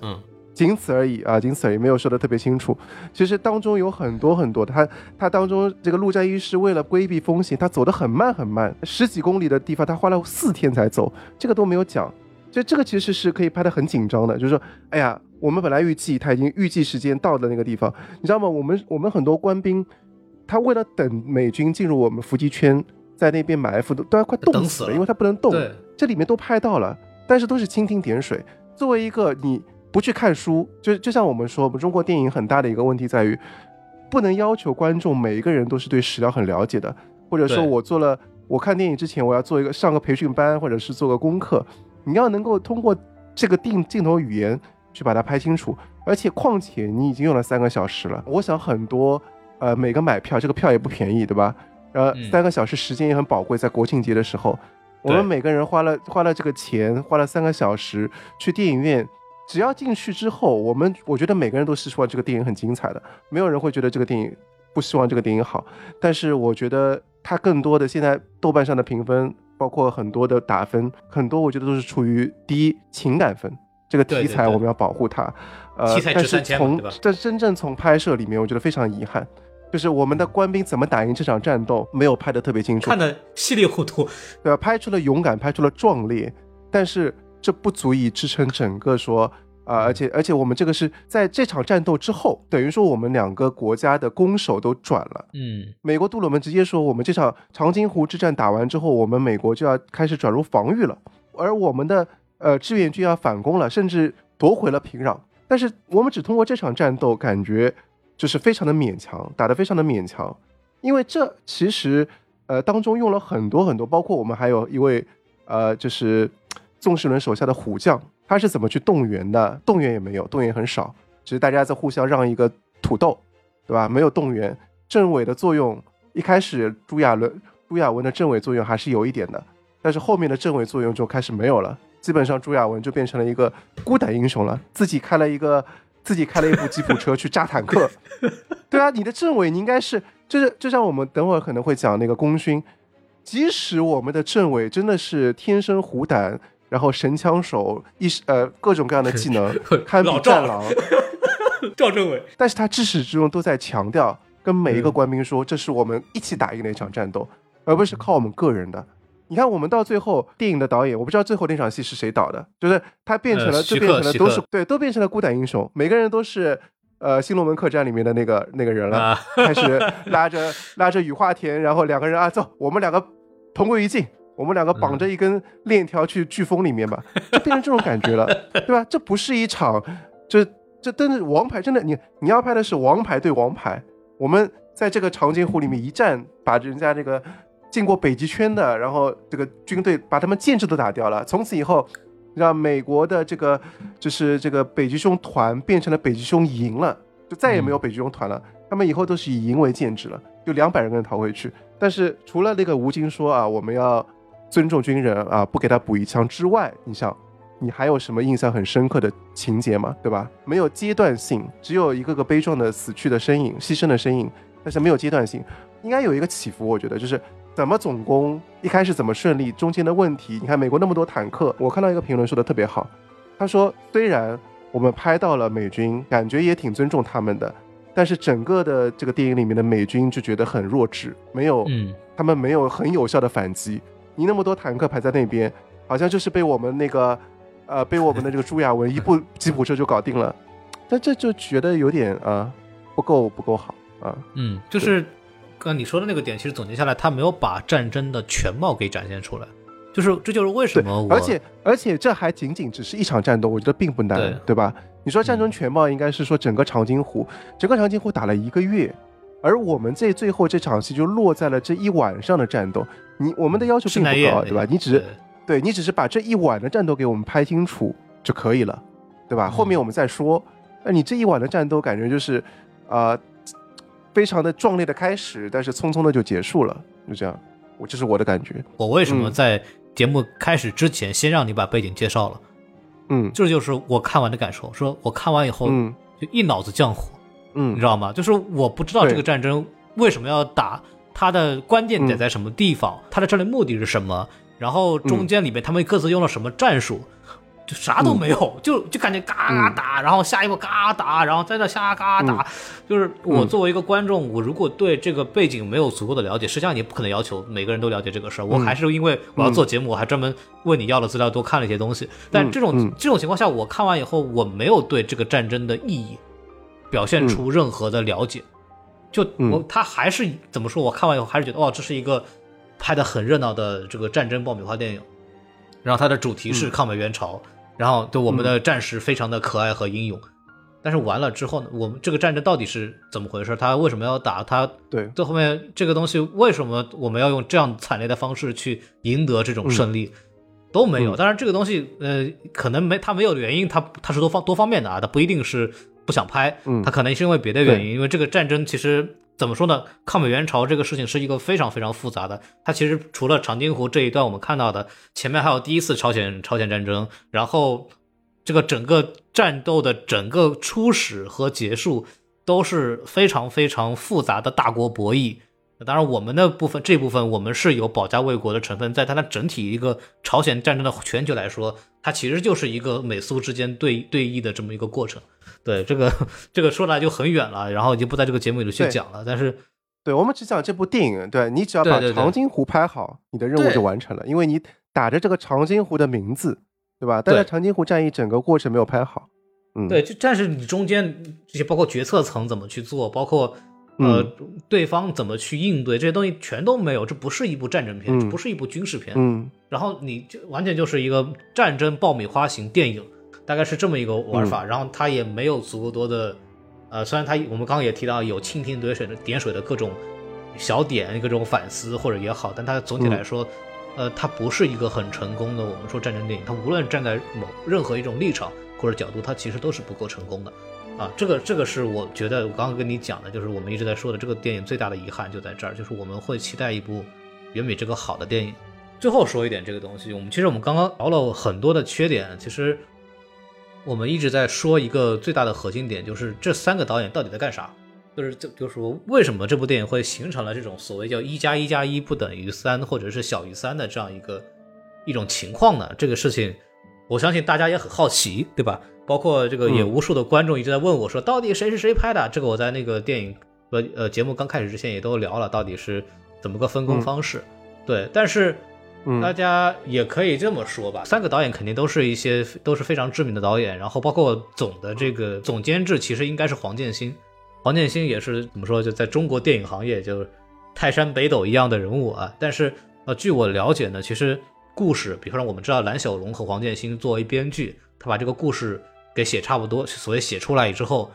三个导演其实各自领了中间这一段嘛。我刚刚我也做了说了分工，但是领完之后，这个故事具体怎么弄，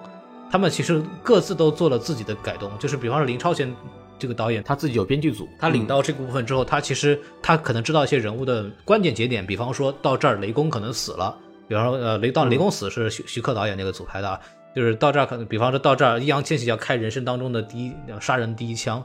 这些关键的情节点是是埋过的，但是怎么呈现是导演组自己去弄的，是分导演组自己去弄的。像比方说陈凯歌导演，他的部分是先拍完的，然后他先把人物命运给定好了。那反过来前面的导演，比方说林超贤导演那个组，他要想办法去倒推，在他的部分里面为这个人物之后的命运做一个铺垫。就是它不是像我们想的那样，它是一个严格写好的剧本，蓝小龙啊，包括什么全部写好，然后三位导演开完会，各自认同了，OK，我们就要照这个拍，然后我们就这么按部就班拍下去了。但不是的，但是我大概写了这么一个故事脉络和大纲，我大概我们可能几个人吃了个饭，聊了个天，然后大概是这么这么一个事儿，然后你们各自领一部分去写吧。然后他们其实每个导演都在都自己的这种剧情上的处理啊，比方说梅生那个指导员，他会说英语。这个部分在陈改革部分其实都已经提到了，但是我们怎么去体现出他说英语这个点？那个 Watch your back 那个那个部分，那个部分是林超贤自己想的啊，那那个还挺妙的，我觉得还有点亮点，有一点点亮点，嗯。但是这个东西可以说明的就是，其实三个导演之间的创作的沟通是不够的，不说不够，就是是比较少的啊。因为我自己去问那个相关的工作人员，他们就告诉我说，其实。各个制作之间的沟通其实非常非常的有限，然后，嗯，可能更多的沟通是一些制作借道具或者是什么道具搬运，或者是些拍摄时间的对，因为其实不同的组它的拍摄时间也完全不一样，然后三个导演就互相之间根本就不知道对方在拍什么，完全不知道对方在拍什么，然后就按照我自己领的那一部分拍，然后他们也不会多拍了，就拍多拍就重了，那就按照我自己里面拍，然后拍完之后剪都是自个儿剪，后期都自个儿做。就我刚刚跟你讲过音效那个事儿，就是三个导演去同一家音效公司去盯配音，你知道吗？但是然后你就要调配演员，就今天今天你要去陈导那个那个那个对对对对，你要明天你要去那个东西对，然后这个演员之间的这种协调也是个很大的沟通的成本，这个就造成了一个什么很严重的结果呢？就是我们刚刚提到外籍演员，我们都觉得这个演的很差，就不论从表演到声音都很奇怪，尤其是那个我特别去问了那个点，就是。他们从那个就是仁川登陆之后，那些美军就白熊团来到了这个登陆了之后，他们不是在那吐嘛？然后这个时候就有一个一个很高的一个外国人，然后在那儿喊口号一样的说：“我们我们继承了光荣传统，我操，这是一场很快速战争，我把他们干掉。”就那个人那个声音一听就是后期配的，而且声音做的非常的粗糙，然后那个人的表演那个样子简直像 CG 动画一样，就像那个游戏里边的那个 CG 动画。就是那个什么使命召唤啊，那种就是那种那种游戏里边的 CG 动画，就演的非常之尴尬。这里边为就很多人就问，为为什么会会这么差？就请的演员会这么差？为什么不请好莱坞的一些比较成熟的美国演员啊什么的？这个我也问了，对吧？这个问题是什么呢？就是因为疫情的原因，是第一个。嗯，当时二零二零年那个故事写完就开始筹备，那美国那演员根本进不来嘛，签证根本进不来。第二个问题是。因为导演组真的去询价了，真的去找了一些好莱坞的一些演员，但名字是谁我就不提了。他们还有一个问题是，因为好莱坞演员是很职业的，他们要求的就比方说，你告诉我几号到几号，然后怎么拍，就做什么东西，你跟我说说清楚，我就签合同，然后我就来，对吧？你时间安排好了，我就可以来。但是因为是三个组，三个组的导演互相之间这种协调非常的费劲儿，然后拍拍摄时间又不太一样，又有重叠，然后地方又完全不一样，不是一个地方拍的。导致根本就协调不了这种准确的时间，就不像国内演员嘛，因为国内演员，比方像易烊千玺或者像吴京这些，我就进组就好了，对吧？我就跟着你走，嗯。而且这种这这种戏你是不敢压戏的，就是你来，你就这几个月你就全身心的扑在这个项目上，你别的活都不能接，因为这这个项目它的意义不一样，你你这个演员自己心里脑很清楚的，他不会瞎胡闹的，不会说我就来我就真的全身心的投入就来了。但是国外演员不一样，国外演员就是说。那你告诉我什么时候到什么时候你就来，然后我是按天算钱，还是说你包我这三个月？那你包我这三个月，我你要我来我就给你拍。那那个前提也是因为美国演员他也不压戏的，就你告你说你这三个月里边，我也不知道哪天拍，但是我这三个月里肯定会拍你行，那这三个月的钱你给我付，嗯嗯，那那付不了啊，那太贵了。对，他说那你那个具体哪天你也不告诉我，那没法接，所以导致了就是他请的那些我们看到的这些外籍演员啊，首先他们不全是美国人，然后第二呢，他们。呃，他们是活跃在中国大陆的那些国外演员，然后他们经常出现在各种网剧啊、呃网大呀、电视剧啊，演一些就各种奇怪的怪外国角色。对，它是这样一个东西，所以你会发现这些演员的水平啊都不太行，就是因为他们本来就不是什么电影级别的外国演员啊。然后为什么我们会听到有一些那个高个子的那个人的那个配音那么奇怪呢？因为那个人是个英国人，他说不了美国的口音。所以说呢，他所有的所有的演员都是后期重配的，嗯，他时间又很紧，然后这就造成了就这一块方面的人物塑造啊，什么表演都是非常的差的啊，非常的差的，就是这个东西制作上的原因，客观的造成了。然后还有一个问题，就是我们大家一直在讨论的这个戏十二亿人民币什么概念？两亿美元，嗯，复仇者美国队长二还美国队长三的成本是二点五亿。它是一部好莱坞 A 级大片的制作成本，然后拍了一部国产电影，然后拍成这个样子，然后我们很多人都在说这个到底是吧？到底是出了什么样的问题？其他原因我就不讲了，我说一个就是比较客观会存在的一个问题，就是因为这个三个组之间的这种互通啊不是特别的通畅，然后他们其实会出现一个叫道具重复的现象，就是比如说我军装我就做了三十，每个组他自己来做，自己来弄。然后可能战车那些坦克道具做了三份，都是钱啊。那为什么不会配一个总导演呢？你没有总导演就很奇怪。你像大决战这种，他也有很多导演拍，但他会有一个总导演。你没有总导演的话，一定会坏事的。我觉得这一定是会有很多重复啊，然后。内耗或者这种的东西吧，嗯，肯定会有嘛。那就这种，嗯，呃，所谓沟通不顺畅的情况造成了，但具体什么原因我们不得而知啊，因为我也没有具体在这个摄制组里边去待。但是，嗯，呃，给我的呃，我问下来的反馈就是，他们之间几个导演的组之间互相可能在拍完之后，可能都不知道互相到底拍了哪些东西。然后最后的结果可能是三个组分别把他们部分剪完了，就是后期都做完了好。然后那行来堆成一堆，我们来来给大家一起看一下。然后一看六个半小时啊，就是 就是，所以这就是为什么会造成一个什么结果呢？就是我们在这部这部电影，其实我们在期待的时候，它有很多的新闻，就一会儿说。啊，那个电影超时了，要删减，删成一部戏啊，不知道一会儿说啊，不行，要分成上下两部。啊，不对，好像又没有就没有长津湖下部了，然后怎么怎么样，然后到七月份的时候，我从媒体的朋友那边听到的消息是，呃，这个电影会有两部，第一部叫长津湖，第二部就不叫长津湖了。那现在就是说明了这个最新的消息呢，就是我们之后会有一个三岔水门桥的那个那个电影，然后这个电影在豆瓣上也能看到词条。然后这个就是长津湖的下半部分，也就是那这个确定了没有？官方上没有正式的去说，豆瓣上有词条，大家应该也都知道了。对对，就是这么一个事儿。反正呃，影迷圈都已经明明确的知道会有下部分呃电影，但这个电影也是徐克那个组主要去拍的。然后电影什么时候上还不知道，可能的原因是可能是还要看这部长津湖的票房的表现。嗯啊。然后很尴尬，就是六个半小时那个东西一拉出来，然后全部都傻了。我说这个这个怎么办？我说这个东西，那这六个半小时是不包括下一步的，对吧？只是第一步的六个半，包括下一步，包括下一步啊。对，六个半小时剪出来，然后嗯，那还好，吓死我了。对对 对，但这个东西就是是大家拍完之后才发现的啊，六个半小时，因为本来没打算拍上下部。嗯嗯嗯，是拍完六个半小时之后，大家一看说，这怎么剪都剪不掉一部电影的量啊。然后说那怎么办？可能最终就变成了现在这么样这么一个样子，啊，就是总体来说就是比较的仓促吧，就可能跟时间有限，因为这个东西它有一个时间要求，比如说六月一号之前一定要一定要结束，就一定要杀青，嗯，然后不论什么原因一定要杀青，然后他可能本来是准备为了建党或者为了一些特殊节点而准备的一些一些东西，所以说就造成了呃比较的匆忙，各方面比较匆忙，然后包括我还是认为像呃可能在。整个的统筹方面，我们的工业能力是不是还是有所欠缺？因为，呃，但是金刚川的时候，我发现还好。金刚川的三个导演的分工，包括呈现，其实是相对来说比较的严丝合缝的，交流也比较的密切。因为我之前看了一些他们的幕后的采访，就是比方说郭帆其实就在北京的棚里面待着做特效，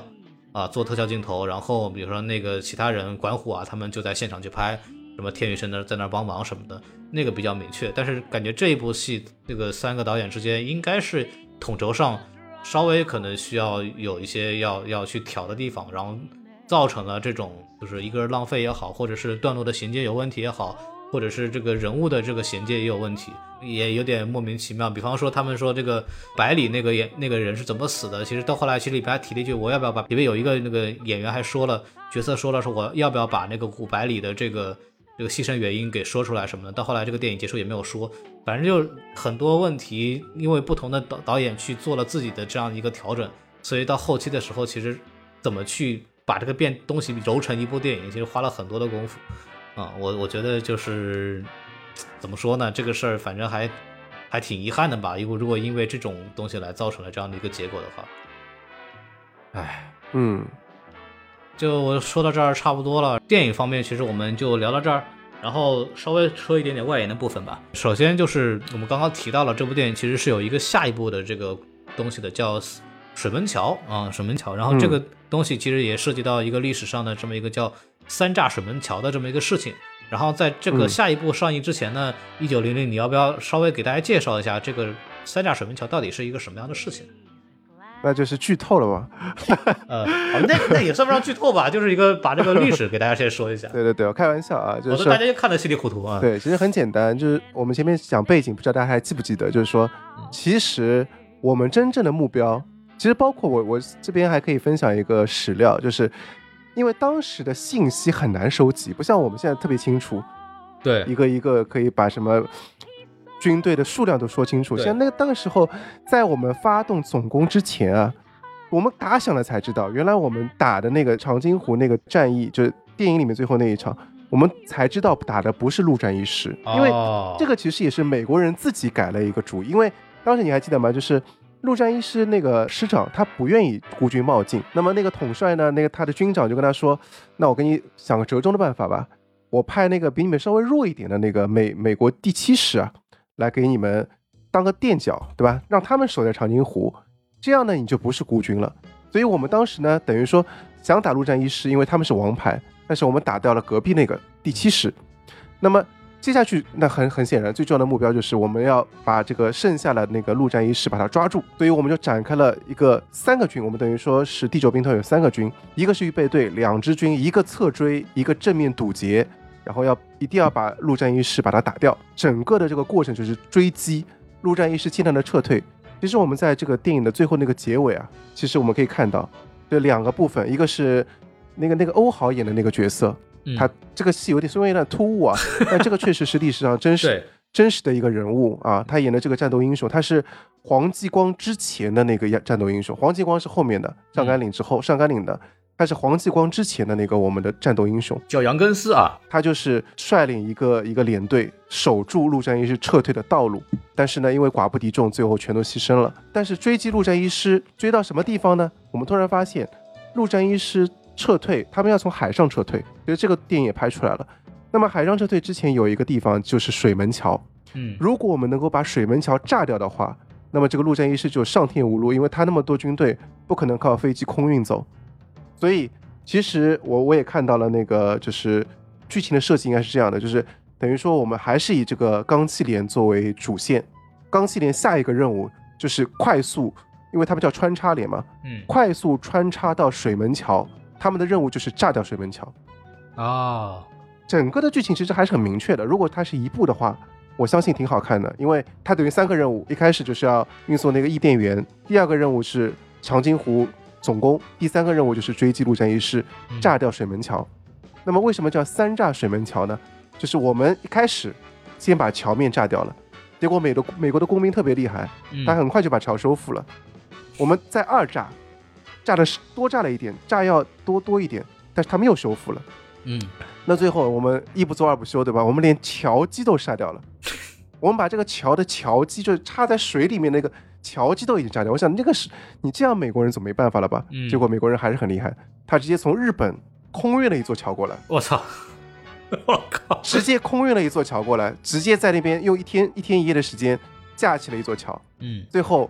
陆战一是通过这座桥。因为我们还有一支二十六军没有赶到。其实长津湖之战最大的遗憾就是因为二十六军没有赶到，因为我们确实机动能力有限，加上后勤补给有限，加上美国的制空权没我们没有制空权，对，我们基本上只能晚上走，白天就是挨炸。嗯，所以我们二十六军没有及时赶到，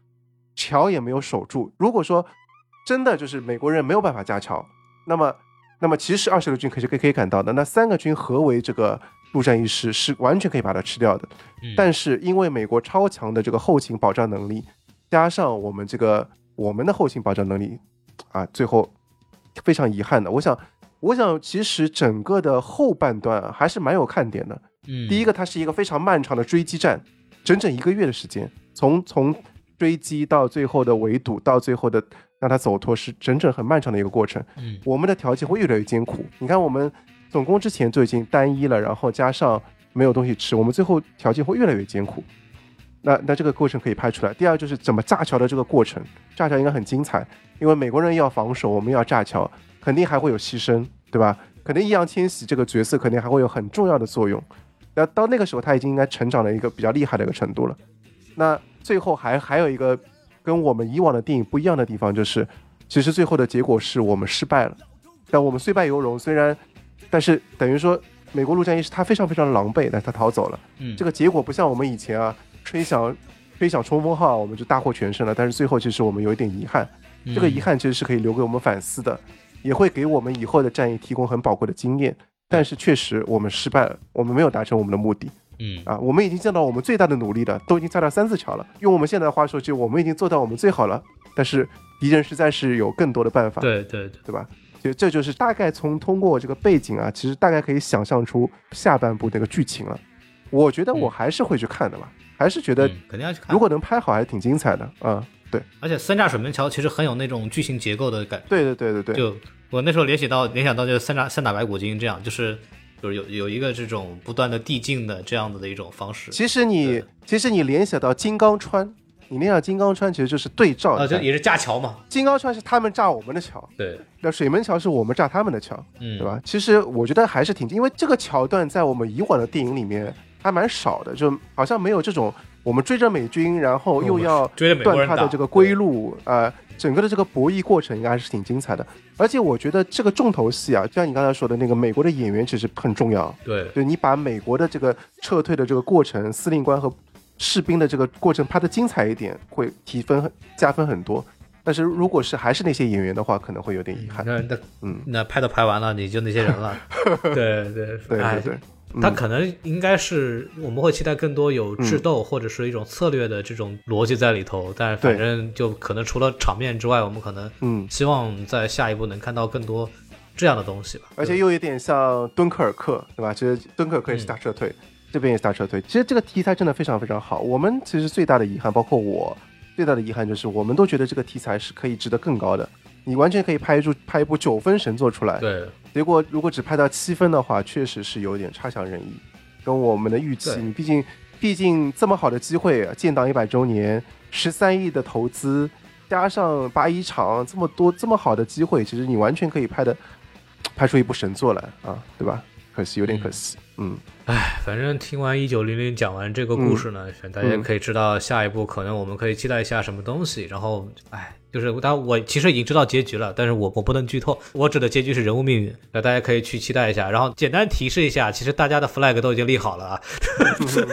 对对，就大家可以回想一下，就嗯呃他们这些人立了什么 flag，对，反正就、呃我们还是就怎么说呢，就还是要期待一下这个电影能拍成什么样一个样子。嗯对，然后我们这个电影其实聊的差不多了，包括整个呃、嗯跟这个战役相关的历史，也给大家做了一个比较简单的介绍。这就涉及到一个问题了，就是如果我们通过看完这部电影，第一次想了解抗美援朝这个事情到底是一个什么样的事件，为什么值得拍成这么一个电影，然后为什么说我们到现在为止还会去讨论，呃，尤其在现在这个时间节点上，我们为什么要去再重新翻开来这个东西？然后到底发生了什么？长津湖这个战役之外的整个的脉络，它的细节是什么东西？这个我相信很多人也会感兴趣。然后我把一九零零请过来呢，也是嗯呃有一个环节是希望他来给推荐一下，哎，除了这个电影之外的一些相关的影像或者是文字的一些资料或者书籍。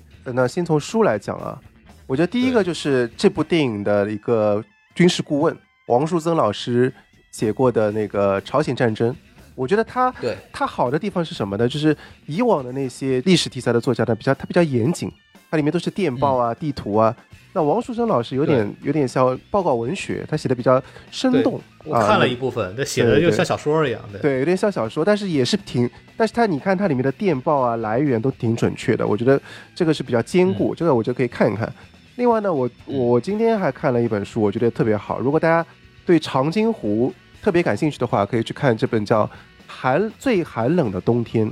它有好几套，它有它整个的这个最寒冷冬天就是讲朝战，它就是分了分了好几个故事，其中第三个故事就是冰雪冰雪长血战长津湖，它后面还有很多不同的不同的战役，它写的非常细。对，如果大家对这个战争的过程想了解比较细的话呢，我觉得可以看一下这本书。另外呢，就是纪录片也比较好，纪录片像本本来就冰雪长津湖，然后最近几个那个一九五零我们正年轻。啊，它其实都是局部啊，就没有什么，呃，也有一个叫保家卫国啊，跨国鸭绿江保家卫国，就是如果你想看全景的话，你就看什么跨国鸭绿江保家卫国这种，这种是比较全景式展现朝战的。另外呢，就是比如说正年轻啊，还有铁在烧啊，还有这个就那个冰雪长津湖啊，它都是以一个局部，就是我只是讲这一场战役，我甚至只讲这个连队的故事，啊，我觉得这个。就是你你自己看，如果你想了解全景就看全景，想看局部就看局部。那另外呢，就是我最近跟孔老师也聊，就是那个最近在播的那部剧啊，虽然我觉得它流量真的有点低，但是确实是质量非常上乘的，就是《功勋》。那《功勋》这个剧呢，其实跟今年那个七一的那个故事是一成一体的。七一为给很多的这个我们共和国的功勋颁发的奖章，包括袁隆平袁老刚去世了，对，然后它等于是。六集一个故事，然后找了呃八个，应该是八个吧，等于是四十八六八四十八四十八集，然后六个呃这个八个故事，那其中呢，比如说元老是那个黄志忠演的是最后一部啊，袁讲袁隆平的故事，然后最现在在放的是雷佳音演的是讲于敏的故事，他是研究氢弹的啊一个元勋，然后后面还有屠呦呦的那个是周迅演的，周迅很少演电视剧了现在。呃，演的这个就是每个都有个功勋。那第一部就叫《能文能武李延年》，他正好讲的就是一个志愿军的连队的指导员。那我这个稍微给大家科普一下，我们有政委、呃政委指导员，还有那个教导员。他其实三个，就是连级以下的叫指导员，连级到团级的叫教导员，然后团级以上的师级的，比如说为什么？其实所以其实一开始有点不太对啊，就。就团长那个，就是他其实应该叫教导员，到了师级才叫政委啊。其实他是一个战斗英雄，他真的就是在一等，在朝鲜战争一等战斗战斗功勋的英雄，叫李延年。嗯然后是那个他演的演员，我还挺惊讶的。这个演员以前是跟李小璐演那种家庭轻喜剧的那个演员，但是没想到他演这次演一个军人啊，演的特别好。演的演的真是非常非常的好，然后呃，我觉得这个片子为什么推荐给大家看呢？就是他找准了几个思路。第一个就是他非常好的讲清楚了我们的指导员政委到底是干嘛的。其实我们原来有点混乱，比如说看《亮剑》，他是不是就是管师长的呢？或者是管纪律的呢？或者管后勤的呢？其实我们的指导员是管思想，就等于说你战争里面有两两个事情要做，一个是排兵布阵。一个就是带队冲锋，其实我们的这个指导员和政委啊，他其实是战斗单位，他不是一个后勤单位，他就是要冲锋在前的。就像我们以前有一个段子，就是那个国军打仗是什么呢？兄弟们给我上，对吧？然后我们解放军打仗是什么呢？同志们跟我冲，跟我来，跟我冲的那个带在前头的那个人是政委，是指导员啊。而且而且，为什么叫能文能武？这点特别特别好，他非常的讲策略，他比如说。一开始有场戏就很震撼，就是有一个逃兵，就这个剧有点非常，我觉得拍出了一种比美剧更好的一种感觉，就是它就是高潮迭起的。你会发现，这个角色在朝鲜战争里面面对的每一件事情都是不可能完成的任务，马上要打仗了，结果军队结果队伍里面出了个逃兵，他们是一个非常，而且他们还很尴尬，他们这个他们这个连队都是解放战士为主的。什么叫解放战士呢？就是以前国民党的俘虏兵，我们把他们争取过来之后，成为了我们的解放战士，就很尴尬。正常起义嘛。对，或者是就是俘虏过来，然后经过忆苦思甜教育之后，变成了我们的解放战士。对 对对对，然后，然后你看上来就很尴尬，哎，我这是一个，我们马上就要担任主攻了，结果我们有个逃兵，他怎么处理这件事情？第二是上了战场之后，发现对面来了一个叛徒，就他是台湾台湾派过来的，派过来，但是他就开始在，他不是特务，他等于是个叛徒，等于说是啊台湾的台湾的国军，但是他有很多，他就对着喇叭说，哎，你们每个人都可以过来，你们就叛逃吧，我们这边给你们准备了好吃好喝的，你们在那边只能吃土豆，你们到我们到我们这边连顿顿有鱼有肉，对吧？还给你们钱，对，还给你们娶老婆，火鸡，啊，甚至甚至说，他说我们这边还有你们那个以前的解放战士的结拜兄弟，就过来吧。然后，哎，这件事情他怎么面对？好，这是第二件事情。第三件事情是，他他要怎么带这个连队去？要他要在一个高地里面抵御整个美军。美军用了一种新的战术，叫做无节制火力，就是没有任何的限制的。他要怎么带这个已经弹药都快弹尽粮绝的部队，能够在这个高地上守住？他所有的过程，你感觉就像真正有点有种超级英雄的感觉，但是他每一个剧情都很合理。他会告诉你，嗯，我是怎么完成这个任务的。所以我觉得我们大家看了这个剧之后啊，我们不是说要踩一捧一啊，就是不是说这个剧好，长津湖不好，而是说你可以通过这个剧有一种新的启示，更加了解了这个战争。但这些剧呢，就东勋我感觉就是流量特别低。虽然呢每个网站都有都在推这个剧，但是我觉得它最大的问题就是它太硬核了。我觉得它那个无论是音效还是战役的部署，非常非常的专业。它是专人去专门的解放军事的专家去指导的，非常非常的专业，连迫击炮的声音都非常专业。很多军迷都说，我，我听了这个声音就已经高潮了。我觉得这个声音就是非常非常的带劲。虽然它的格局很硬的，虽然它的格局很小，就它非常非常窄。它就是我就是一个任务，我就是守住这个高地，拿下这个高地，守住就这么这个故事，就这么一天两夜的故事。但是他拍了六集，非常非常的精彩，非常的全程无尿点啊！我觉得这个剧让我看到就。长津湖有的时候说句开个句玩笑啊，长津湖让我关上了一扇大门，大门对吧？但是宫旭又打开了新的大门啊，打开了新的窗户啊。我觉得其实我们还是有人才的，我们还是可以把这些内容拍好的。嗯，哎，就是怎么说呢？呃，就是我们其实是具备了这样的能力的，就是但是因为各种原因吧，就是可能我们的影视剧目前为止还。体现出了各种各样的遗憾吧，嗯，就比方说我们刚刚讲的那个最后那个长津湖的那一场最后那场战争，我们感觉拍的有些仓促仓促，也是因为，嗯，拍长津湖那场战争那个组，它的组建时间，嗯，跟那个拍摄时间的这个筹备时间非常的短，就是反正就就也是造成了这种客观上造成了这个电影的成色没有我们期待期待那么那么好，已经这样的项目了，已经这么重要的项目了，大家都能够。嗯，有机会呢去参与的话，尽量去努力把这东西弄好吧。说到这个地方，我们其实也差不多。最后，其实想说一件事儿啊，特别重要。我刚刚看到了一个消息，就在我们跟你聊天的时候，就是那个我们刚刚提到的，一开始提到的那个那公众号深交，呃，他因为写了一篇对长津湖比较批评的一个影评，因为违规被删除了，然后公众号因为也违反规定封封禁了十五天，然后嗯。呃，这个影评部分我想转达一下，就是他们会在深交 Radio 的其他的音频平台，像小宇宙或者喜马拉雅、苹果 Podcast 的那边去更新这个影评到底是什么东西。然后最后他们那几个声明的那句话，我其实特别想在这儿说：我们聊这部电影的时候，其实我们也是想了很久去怎么去聊这个电影，因为我们也希望尽量客观的去呈现这个电影。对我们来说，我们觉得这个电影还有可取之处，但也有很多问题。然后我们也尽量的去求证了。一线的人员，我们也请到了对历史比较了解的这么个嘉宾，嗯，然后其实想尽量客观的去把这个电影的感受给呈现出来，然后希望这种东西应该是能够被保护的。还是那句话嘛，就是如果批评不自由，那么赞美就没有意义。还有一句话就是，电影没有那么可怕，然后影评也没有那么可怕，就是大家还是希望我们能有一定程度的表达空间吧。这也是我们为什么去坚持做这样的东西，包括我为什么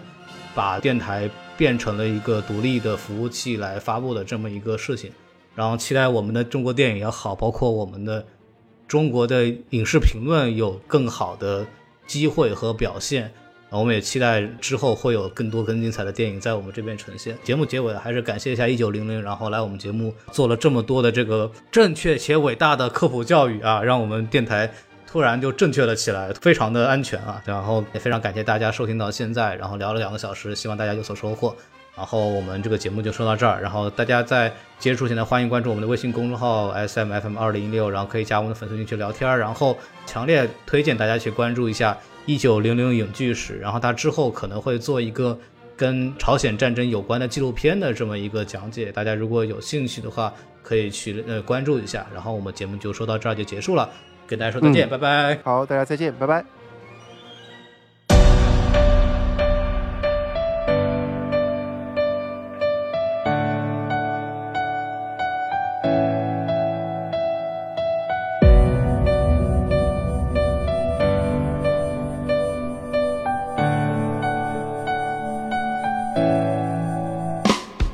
来自强大的心脏，BJC 在这里随处都能感到祖国必为命，日新月异的发展方向确立，繁华遍地走向前从不泄气，要切记我们有黄色的皮肤，流着滚烫的血，用一万个胸膛铸成最坚韧的铁，我们的立场永远坚定，不用再来猜了，强大的 China 永远不会被拆了。这条沉睡的巨龙早已苏醒，民族战斗力浪漫到五星，五星红旗永远崭新，不需要补丁，这是我的祖国，十四亿人。的母亲，万里山河飞流直下的瀑布，现代化的发展中国人的速度，坚韧永不服输，博大抛开偏见，数以千万亿的先烈鲜血依然鲜艳。飘扬，让歌声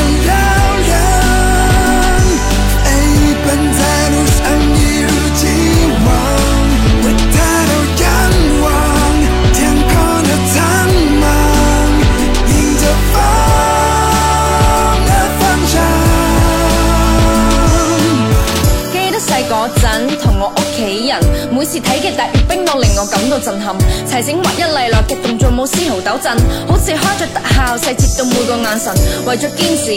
流过几多汗水，感动过一輩又一輩嘅中华仔女。同样红色血脈，熱血勝紅日光，天地浩荡间走出我们的能量。昂首挺背，女兵英雄氣質，毫不驚累，強人心的气势。书写未來，聽我的筆直，每一步都在前进，每一步都注入历史。现在我已经长大，轮到我守护你了。哎，我的祖国，只是人才太过匮乏，让心動，讓世界知道什么是中国制造，让你为我骄傲，为我自豪。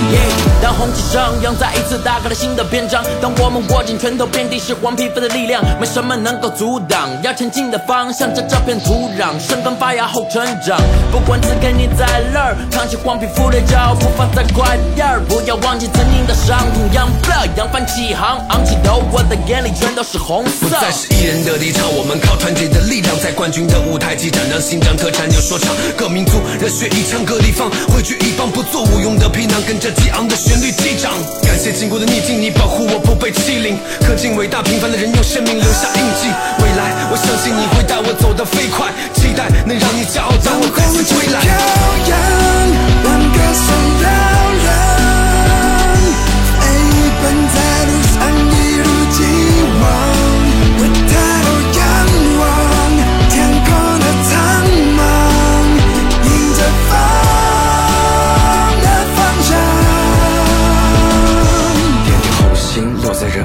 上，就像南京的北人，海水冲淡我的惆怅。如果你还在四处游荡，不甘心一切只是为了谋生，那就摇晃旗帜，挥洒血液，点燃油灯。万里江山，繁华似锦，不是相爱，你更要昙花自信，更值得你去推敲。匠人般的微调，被暴力装满自信，向先人致敬。战火硝烟起，一战几万马力奔驰，生在这和平年代，庆幸我的路有时风雨如，血脉汇聚的江河，今年蹉跎一抹丝绸最美的红色，自古至今幕后，竹竹们只成就，华夏儿女砥砺前行，凤凰在手，龙在右，中国地，中国魂，中国力，中国门，血脉相承，中国红的中国人你看。那红色的旗帜飘扬的多么优雅，利用我们的狂轰作为你轻视的筹码。三脚猫的功夫别来和，龙的传人别画，不服就先让你尝尝女排姑娘的扣杀。看我们的队伍有多么的帅气。虽然我们不在意，别在角落里阴阳怪气。我们呼唤和平，也请你收听，保护的怪癖，不然你只能坚守。送去你家的痛不快飘扬，让歌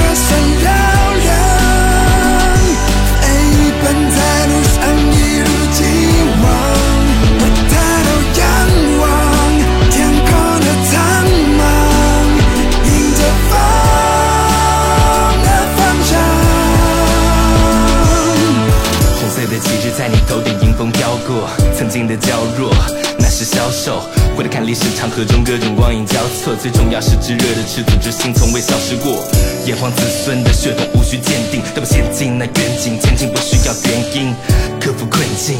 不断前行。一转眼，祖国母亲到了七十岁的年龄，嘿，我想要一直守护她，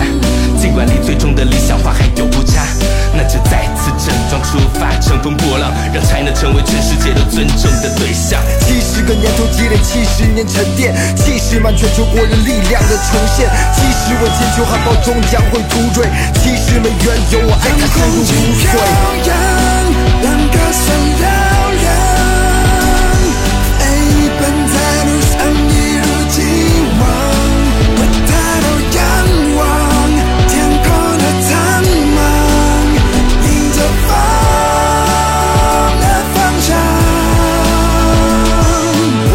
这里的你接受这欺骗误会，我骄傲自己在中国歌唱从未无家可归。风暴中成长的杂苗终成了傲人月桂，百年离别也未能阻止九七那场约会。我们曾为了实现和平而为之复命，如今在闪电的我们也渴望雨点下的宁静。落日的天空，你是否能看到星星？红花上的并非蝗虫，是你没见过的蜻蜓。当红旗飘扬，当歌声嘹亮。